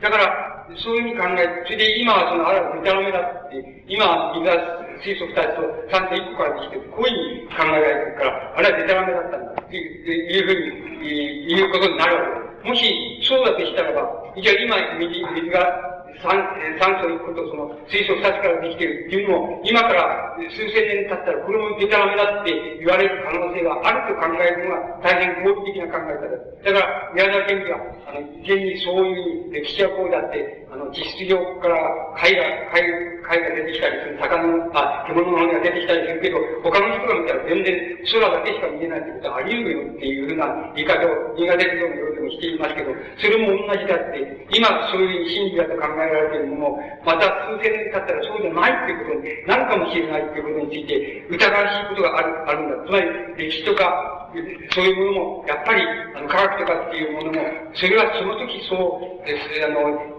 信じられて、信じられていたり、過ぎないかもしれないんだっていう考え方を一方で、あの、します。ただ一方で、その来世や、あるって来世があるんだっていう、まあ、日蓮が言ったように、あるいは法華経が言ったように、それから日本のその、現代新聞系の、あの、仏教は、大乗仏教が言ってるように、来世があるんだっていうことを声高に言うっていうことを宮沢賢治は、一方ではしないわけです。あの、スムーズに、スッとこうに、あの、来世的に、現世ってスムーズにこういうに繋がりますよっていう、繋げようっていう考え方はしますけど、つまり、割合に内面的に抑えに抑えて、その、あの、来世ありますとかって言わ言わないで、あの、抑えに入ってそれを繋げようというふうに一方ではしますし、一方でまた科学とか歴史とかも、そういうふうに信じられるから、そうであるっていうに過ぎないんだって、もしもこれもまた時代が変われば、あの、変わってしまえば、また、これは嘘ってことになるかもしれないよって言い方で、つまり両方とも、一種、その、なんて言いますか、相対的、相対的なところに持っていくことによって、その二つをまた繋げるっていうのは、二つを同じところに持っていこうっていうのは、試みはしています。だから、あの、そういう考え方しています。だから、本当の考えと嘘の考えを、今のところ誰か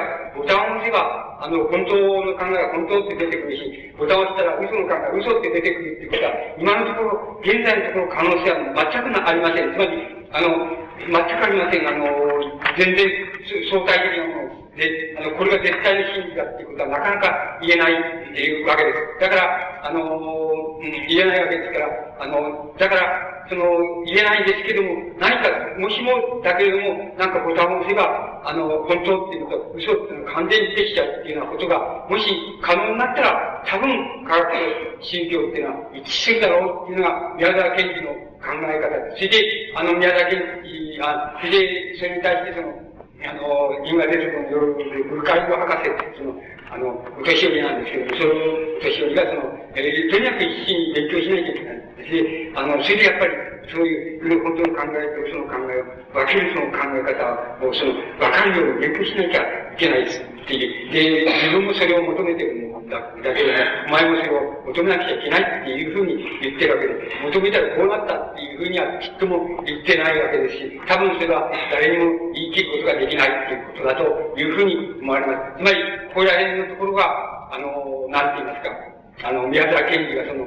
宗教と科学と、それから音楽芸術と、あの、なんて言いますか、合致させようとして、一生懸命、つまり生涯を費やして、あるいは生涯の作品を費やして、一生懸命その一致させようとして、追い詰めに追い詰めた後の最後のところが、あの、今申し上げましたところだっていうふうに思われます。つまり、そこまで追い詰めたっていう人は、また、あんまり、って言いますか、いないわけで、だから、あのそういうやり宮沢賢治が追い詰め切ったっていうことはないのですけれども、あの、そこまで追い詰めたっていうところが、宮沢賢治のつまり最高の、あの、思想だっていうふうに、あの、思われます。あとは、何の疑問もないと言いたいところなんですけど、今のところで、あの、もう少しだけ僕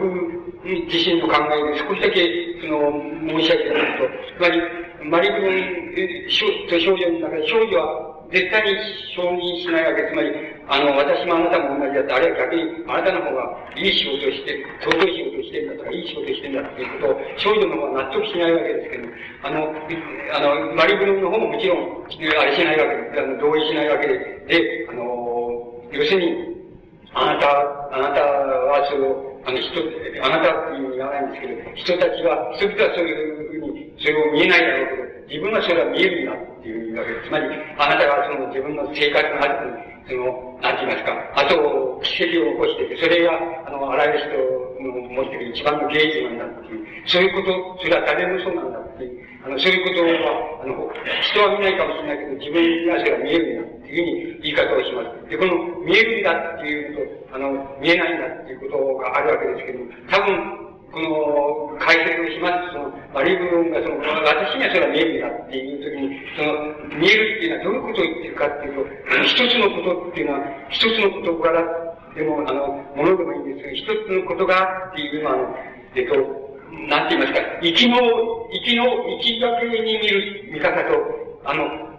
あの、見見る見方、それから帰りかけに見る見方とでは、あの、違うように見えるっていうことがあり得るっていうことだと思います。これは僕の解説なんです。つまり、あの、一には、また一には見え、一がけ、一だけで見ると見えないんだけれど、あの、帰りだけの目で見ると見えるんだっていうことがあると思います。つまり、あの、マリプロンは帰りがけの目で見ているので、一、あの、少女のは一がけの目で見ている。と、同じものを見ても、あの、自分はちっともそれが見えないんだ。あの、自分が自分の後に芸術を残しているということは、自分では見えないんだ。だけども、あの、マリブロンが見たらそれが見えるんだっていう。それは、なぜかって言ったら、あの、行きがけの方から見るのと、帰りがけの方から見るのと、では、同じものは違うように見えるっていうことがありますし、また、あの、同じものが見えることもありますし、見える場合もありますし、見えない場合もあります。つまり、あの、行きがけで見たら見えないものも、あの、帰りがけの目で見たら見えるっていうことがあり得るっていうことだっていうふうに思います。つまり、それ以上の問題っていうような、あの、この問題から、あるいは宮沢賢治のその、文学作品、芸術作品の中から、少なくとも、あの、科学、宗教、文学、芸術っていうようなものに、あの、関わる問題としては、あの、これ以上の問題っていうのは多分導き出せないっていうふうに思います。つまり、宮沢賢治が追い詰めた最終のところは、そういうところに帰着するんだろうっていうふうに思われます。えっと、まだ時間かかるのかどうかわかんないんですけども、あの、いや、どうでしょうか。っていうには、もう、あ、あの次は、あの、さっき申し上げた、あの、宮崎に倫理の修正点っていうのを申し上げましたけどちょっと申し上げてみたいんです。つまり、あの、とても気になるところで、気にかかるところ、また、あの、気にかかるところなんです。つまり、修正点って何かっていうと、倫理、つまり、人間の善悪の判断とか、いい悪いとか、あの、これは立派とか立派じゃないとか、そういう、あの、倫理的、それを相対的に倫理的な判断って言いますと、その倫理、倫理の判断っていうものと、倫理でない、倫理が関わらない判断っていうのが、あの、重なる時点、ところがあります。その重なるところを、まあ、今仮に中性点って言います、いうふうに名付けますと、宮沢賢治が、その中性点をどういうふうに考えたかっていうことを、一つの作品を例にして申し上げてみたいと思います。これは、クロードっていう、あの、短い作品ですけど、原稿用紙ですと、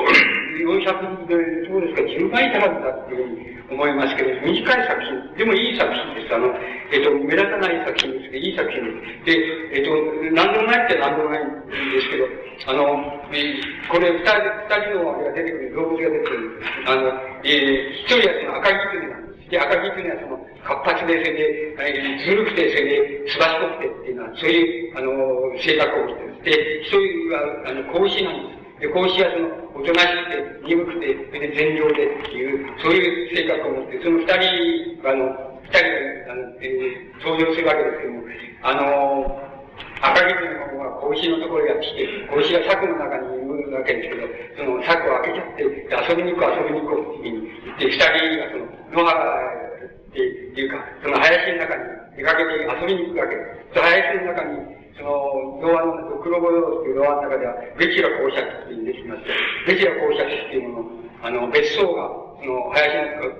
カバの木の林の中に、あある、見えるわけで。あそこ行ってみよう行ってみようって赤木君が、その、誘うわけです。で、あの、子牛の方は嫌だなと思いながら、後をくっついていくわけですね。そして、あの、中へ入ってみる。誰もいなそうだから入ってみようって、あの、狐が入っていくわけです。で、あの、入って部屋の中で、で、お前も来いとかいうことで、拳も後からもそもそ入って、恐ろしく入っていくわけです。と、あの、まあ、えー、いろんな部屋があるわけですけれども、えっ、ー、と、本ばっかりある部屋とか、着物ばっかりある部屋とかっていうのを通って、それから、あの、二階上がりの赤木がいるわけです。それで、赤木が先あ入って上がって、で、二階の階段を上がっていくわけです。階段を上がった、あの、部屋の中に、その、テーブルがあって、あの、テーブルの中白い皿にその、黒ぶどうの、が、二つ、その、皿に置いてあるわけで。で、二人であれ食べようっていう、あの、赤木があれ食べちゃおうっていうわけです。で、帽子が嫌だなと思うんだけど、あの、食べよう食べようって自分も、あの、赤水が、あの、ぶどうの下を頬張って、で、ペッペッとカスを吐いたりする。で、お前も食べろとか言われて、その、格子も仕方なしに、その、それを食べてるわけです。そしたら、それ食べてあれしてうちに、いるうちに、夢中になってるうちに、要するにそのベチラ公爵っていうのは、友達の、友達と、それから自分の娘と、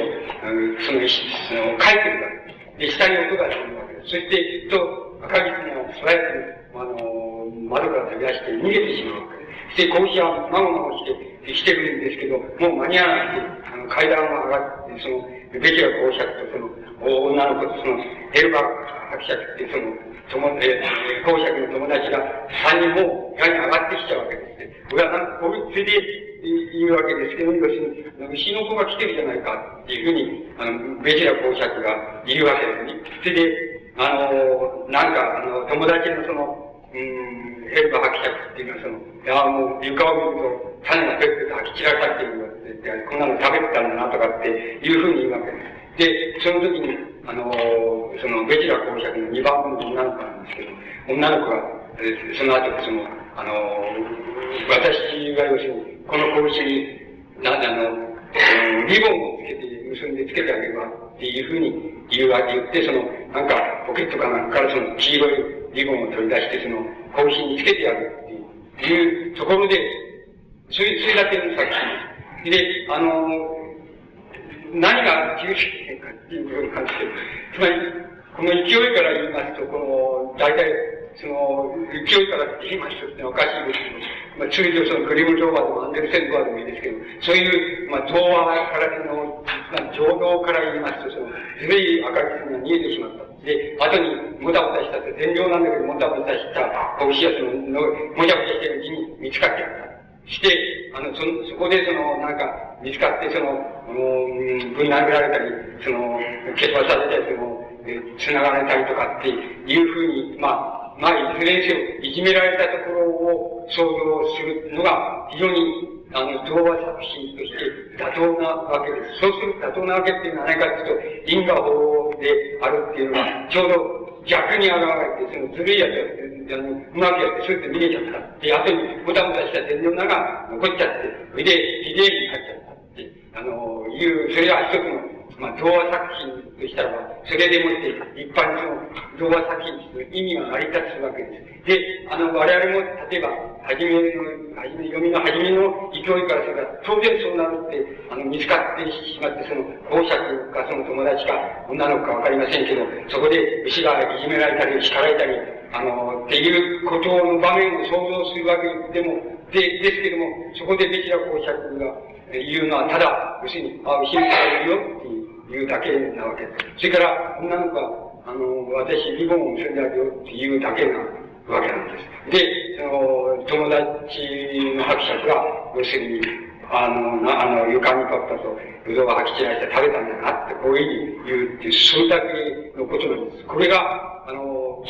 これが宮沢賢治の、あの、偉大っていう、その、倫理の原点だっていうふうに思います。だから、中性点もいいんです。つまり、本来ならば、これは、倫理になるところです。つまり、あの、いいやつと悪いやつが、どういう因果法の、あの、報いを受けるかとか、あるいは逆な、悪いやつの方が報いを受けなくて、いいやつが受けちゃったとかっていう、つまり、倫理的な、え観点、あるいは倫理的な作品に当然なるところなんですけれども、あの、それは、うまく、あの、読む人の方も外されちゃいますし、また、倫理自体がここでは外されてしまうわけなんです。つまり、この倫、本来倫理になるものでありながら、あの、倫理自体が外されてしまうっていうこと、外されて全く中性になってしまう。で、あの、このことは、あの、宮沢賢治が抱いたその、倫理観の原点になっています。これはとてもか考えるといろんなことが考えられて面白いんです。つまり、あの、宮沢賢治の倫理観っていう、あるいは宗教観も、それから発展した宗教観でもそうなんですけども、つまり、あの、決して因果を、言いますか、悪い奴は悪いに受ける、いい奴はいいに受けるっていうことを描いているわけでもないわけですし、また、倫理っていうのは一番大切なもんだよっていうふうに描いているわけでもないんです。つまり、そうじゃなくて、一番高度なところで言うと、あの、倫理と倫理でないものとが、あの、二重に重なった、そういう場所っていうのがあって、それ、それは、あの、とても大切なことなんであって、あの、それが原点になっているっていうところが、宮沢賢治のとても重要なところのように思います。だから、これは今の場合には、黒木の場合には、その天井が牛なんですけれども、これ、例えば、研究林公園みたいな作品ってありますけど、まあ、治療系の賢治が、その、みんなに馬鹿にされながら、その、母親たちからの、次の苗を買ってくれよ、俺植えたいからとか言って、そんなとこ植えたって、あの、杉の木は育ちゃしねえよなんて、三段村の人たちにからかわれながら、その、杉の木を植えて、植えて、まあ、自分は亡くなっちゃうんですけども、それが、まあ、何十年か後に、あの、なんていうか、立派な公園になって、えー、なってている作品なんですけども、あの、この、これが少しだけ、つまり倫理の中性点を少しだけ、あの、分離しますと、分離していきますと、その、研究倫理公園みたいな作品になるわけです。そ、そこで、宮沢賢治その作品の中でも言っていますけども、あの、つまり誰が賢いか、誰が賢くないかっていうのは、本当はわからないんだよっていうことを言っています。それで、あの、もちろん宗教、えー、信仰をしているわけですから、あの、仏教を信仰しているわけですから、そういう言い方してつまり、あの、重力って言いますけど、重力っていうのは要するに仏壇の、唐のその、なんて言います、徳って言いますかね、徳なんですけど、あの、仏壇の唐の徳、重力ってわけですけど、その、重力の作用っていうのは、こういうもんなんだっていうふうに。つまり、あの、この、危険人がその、記憶遅れで、裏道から馬鹿にされながら、その、植えたその、もう、な杉の木が育っちゃって、それが子供たちの遊び場になったり、公園になったり、で、その何十年経ったらそうなっちゃった。あの、それは偶然になっちゃったように思いますし、枯れちゃったらそれまでのこともあるわけです。だけれども、まあ偶然残っちゃった。で、これは、あの、あの記憶の人が、だっていいことを残すことあり得るんだよっていう教訓のように、倫理のようにも、まあ、解釈できますけれども、宮沢賢治はそういうふうには解釈していません。つまり、あの、誰が賢いか、誰が賢くないかっていうことは決められないですよっていうことを、そういう意味を、あの、こう、研究に含ませているっていうふうに、あの、作品自体の中でそういうふうに言っています。つまり、宮沢賢治の倫理観っていうのは、そういうふうにできています。つまり、あの、無意識、あの、無意識の作用で、あの、いいことをやってしまったり、良くないことになっちゃったりっていうことはあるっていうふうに、僕らならばそういうふうに解釈したいところなんですけども、宮沢賢治はそれは、あの、仏の仏壇の要するに、自力の党の徳の作用なんだよと。で、だから、あの、誰が賢いとか、誰が賢くないっていうことは、誰にも決められないよって、少なくとも人間には決められないよっていう問題がそこに含まれているものとして、宮沢賢治はそういう理解の仕方をしています。そこれはもう少し、もう少し、この倫理と、それから倫理でないものを、もう少しその中性点をもう少し分離してしまう。そうするとはっきりしてしまいます。そしてこれは、例えば、何でもどんな作品でもいいんですけど、あの、宮沢賢治の作品の中で、割にお説教臭い作品って言いましょうか。倫理臭い作品っていうのがあります。例えば、まあ、一例として、あの、ヨマダンっていう作品がありますけど、それをとってきますと、それは、そのちょうど仏だっていうのが出てきたからそうですけど、あの、ある村にその、なんて言いますか、明日仏、明日仏だが、表現地っていうふうに、えー、作品の中でなってる表現っていうのは仏だの別な呼び方ですから、同じなんです。つまり、あの、明日朝7時頃、仏だがこの街を通るっていうような噂がその街って言いますか、村って言いますか、そこにずっと広がるわけです。みんながその、それで、あの、こう、それを迎えるためにその、街をみんなできれいにしたり、あの、して、その、それを街、経験な気持ちで街に臨んでるわけです。で、ところで、あの、そこの、街のその王室にある王王城のその王様もまたあの、その仏陀を迎えようとしするわけです。で、その王城のその大倉大臣の街をこう回っていると、子供が、あの、四つ股のその、百合の花を持ってるわけです。綺麗な花で、珍しい綺麗な花なわけです。で、それを、あの、譲ってくれる。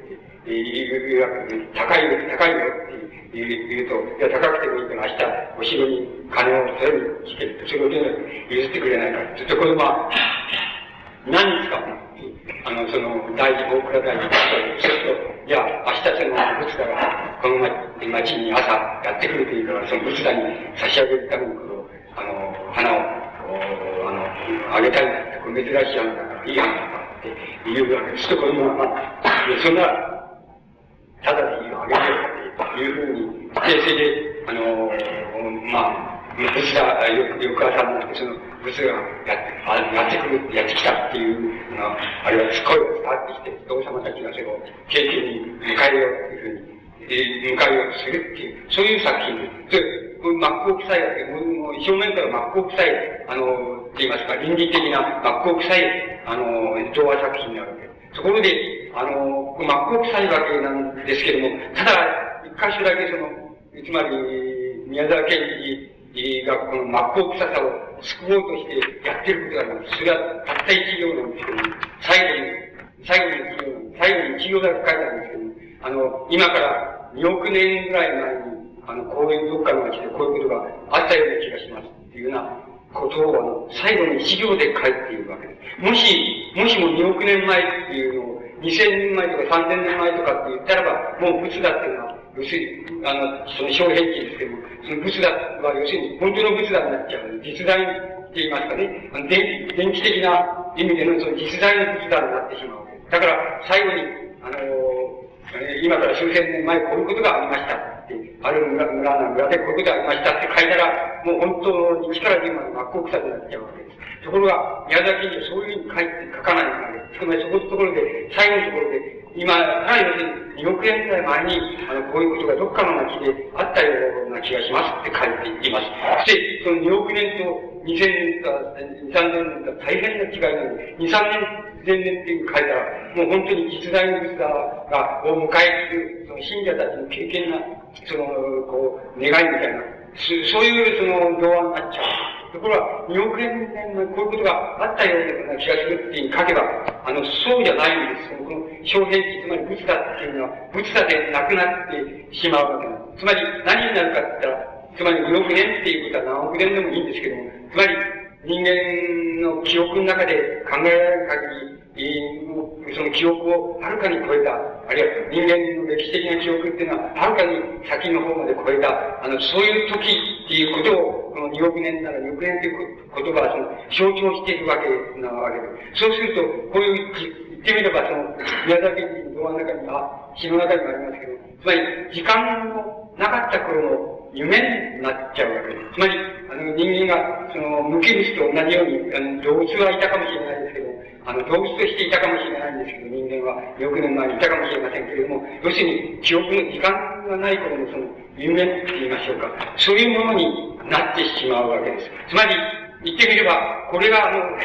この倫理真っ国際まり、まあ、正面から倫理的である四つ股の指っていう作品を、あの、中和しているあの、中世に戻して、その、宮沢賢治のまさに、えー、一種のその、大きなモチーフになるわけです。で、あの、真っ向臭いと真っ向臭くいうことなんていうのは別にどうってことはないわけなんですけれども、この、これを一種のその時間のない頃の夢にしてしまうっていう、あの、そういう仕方でもって、その、倫理的な真っ向臭さっていうのをその、中和してしまうっていうことは、宮沢賢治のその思想の中でとても重要なことであります。し、また、あの、とてもあの、大きな、あの、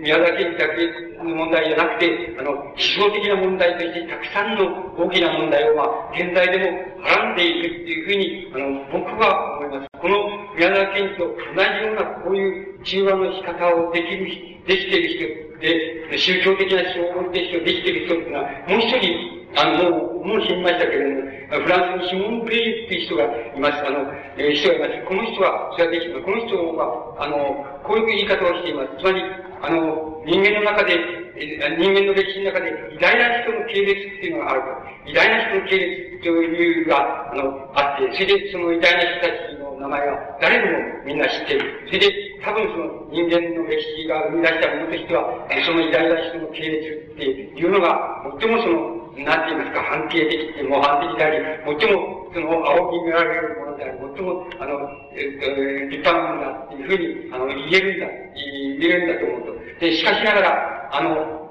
まだあるんだ。あの、その偉大な人たちの、もう一つ、あの、向こう側に、あの、向こう側にその、無名の領域っていうのがある。っていうふうに言い方します。その無名の領域っていうのは、誰も言ったことがないんだ。だけど、それがあるんだ。で、あの、また、誰か言ったかもしれなくても、上の領域だから、誰にもそれはわからない。誰にもそれはわかんない。つまり、歴史はそれを保存しないし、あの、生活も保存しないと。何にも保存しないかもしれないけど、しかしそれにもかかわらず、あの、人類の生んだその歴史の生んだ偉大な人たちの経営のもっと外側のところに無名の領域があって、そこに、そこが、あの、言ってみれば、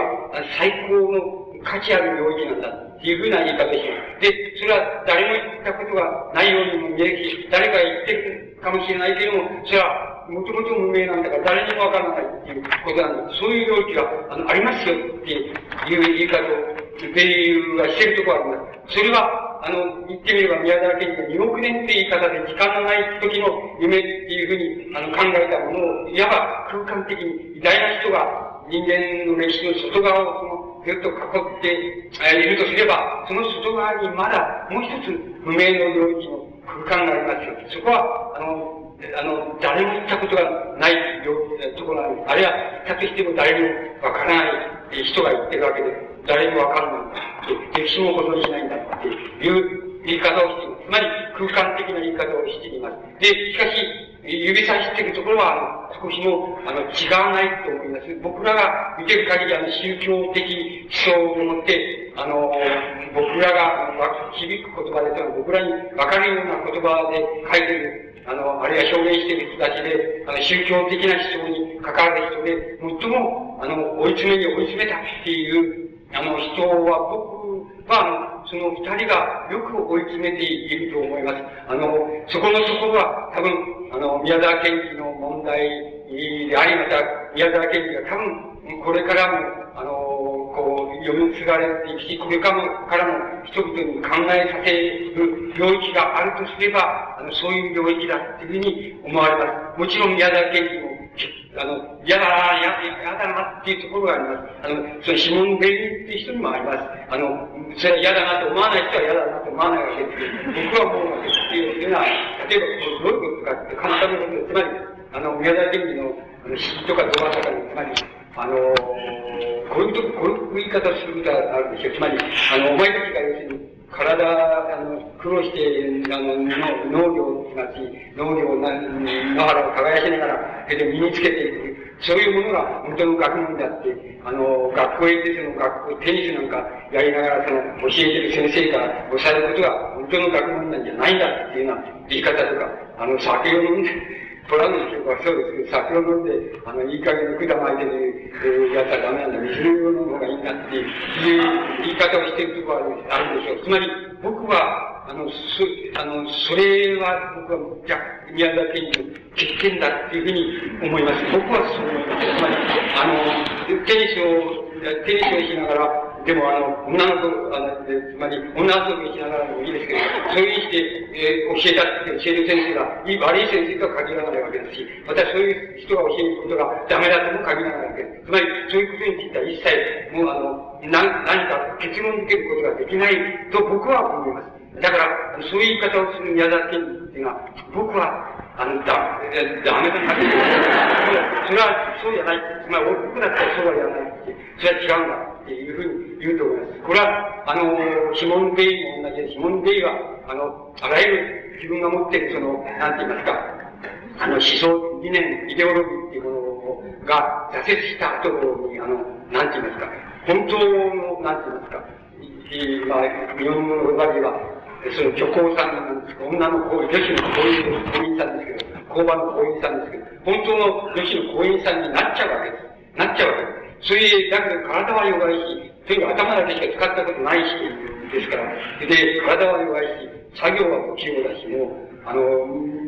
こう周りの職人、職工さんとか、あの、労働者が怒られたりなんか、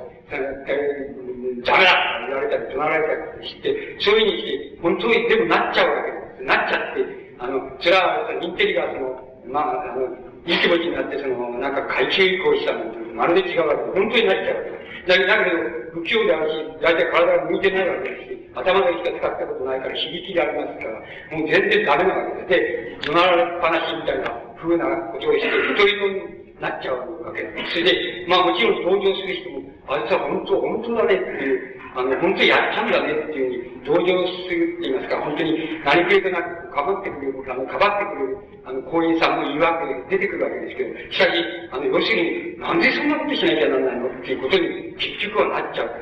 つまりそういうことしかできないわけです。つまり、そういうことをでもやっちゃうわけです。だからこうやっちゃうっていうことは、もう感動する人ももちろんたくさんいるわけですし、あの、感動、あの、それが、ていうと、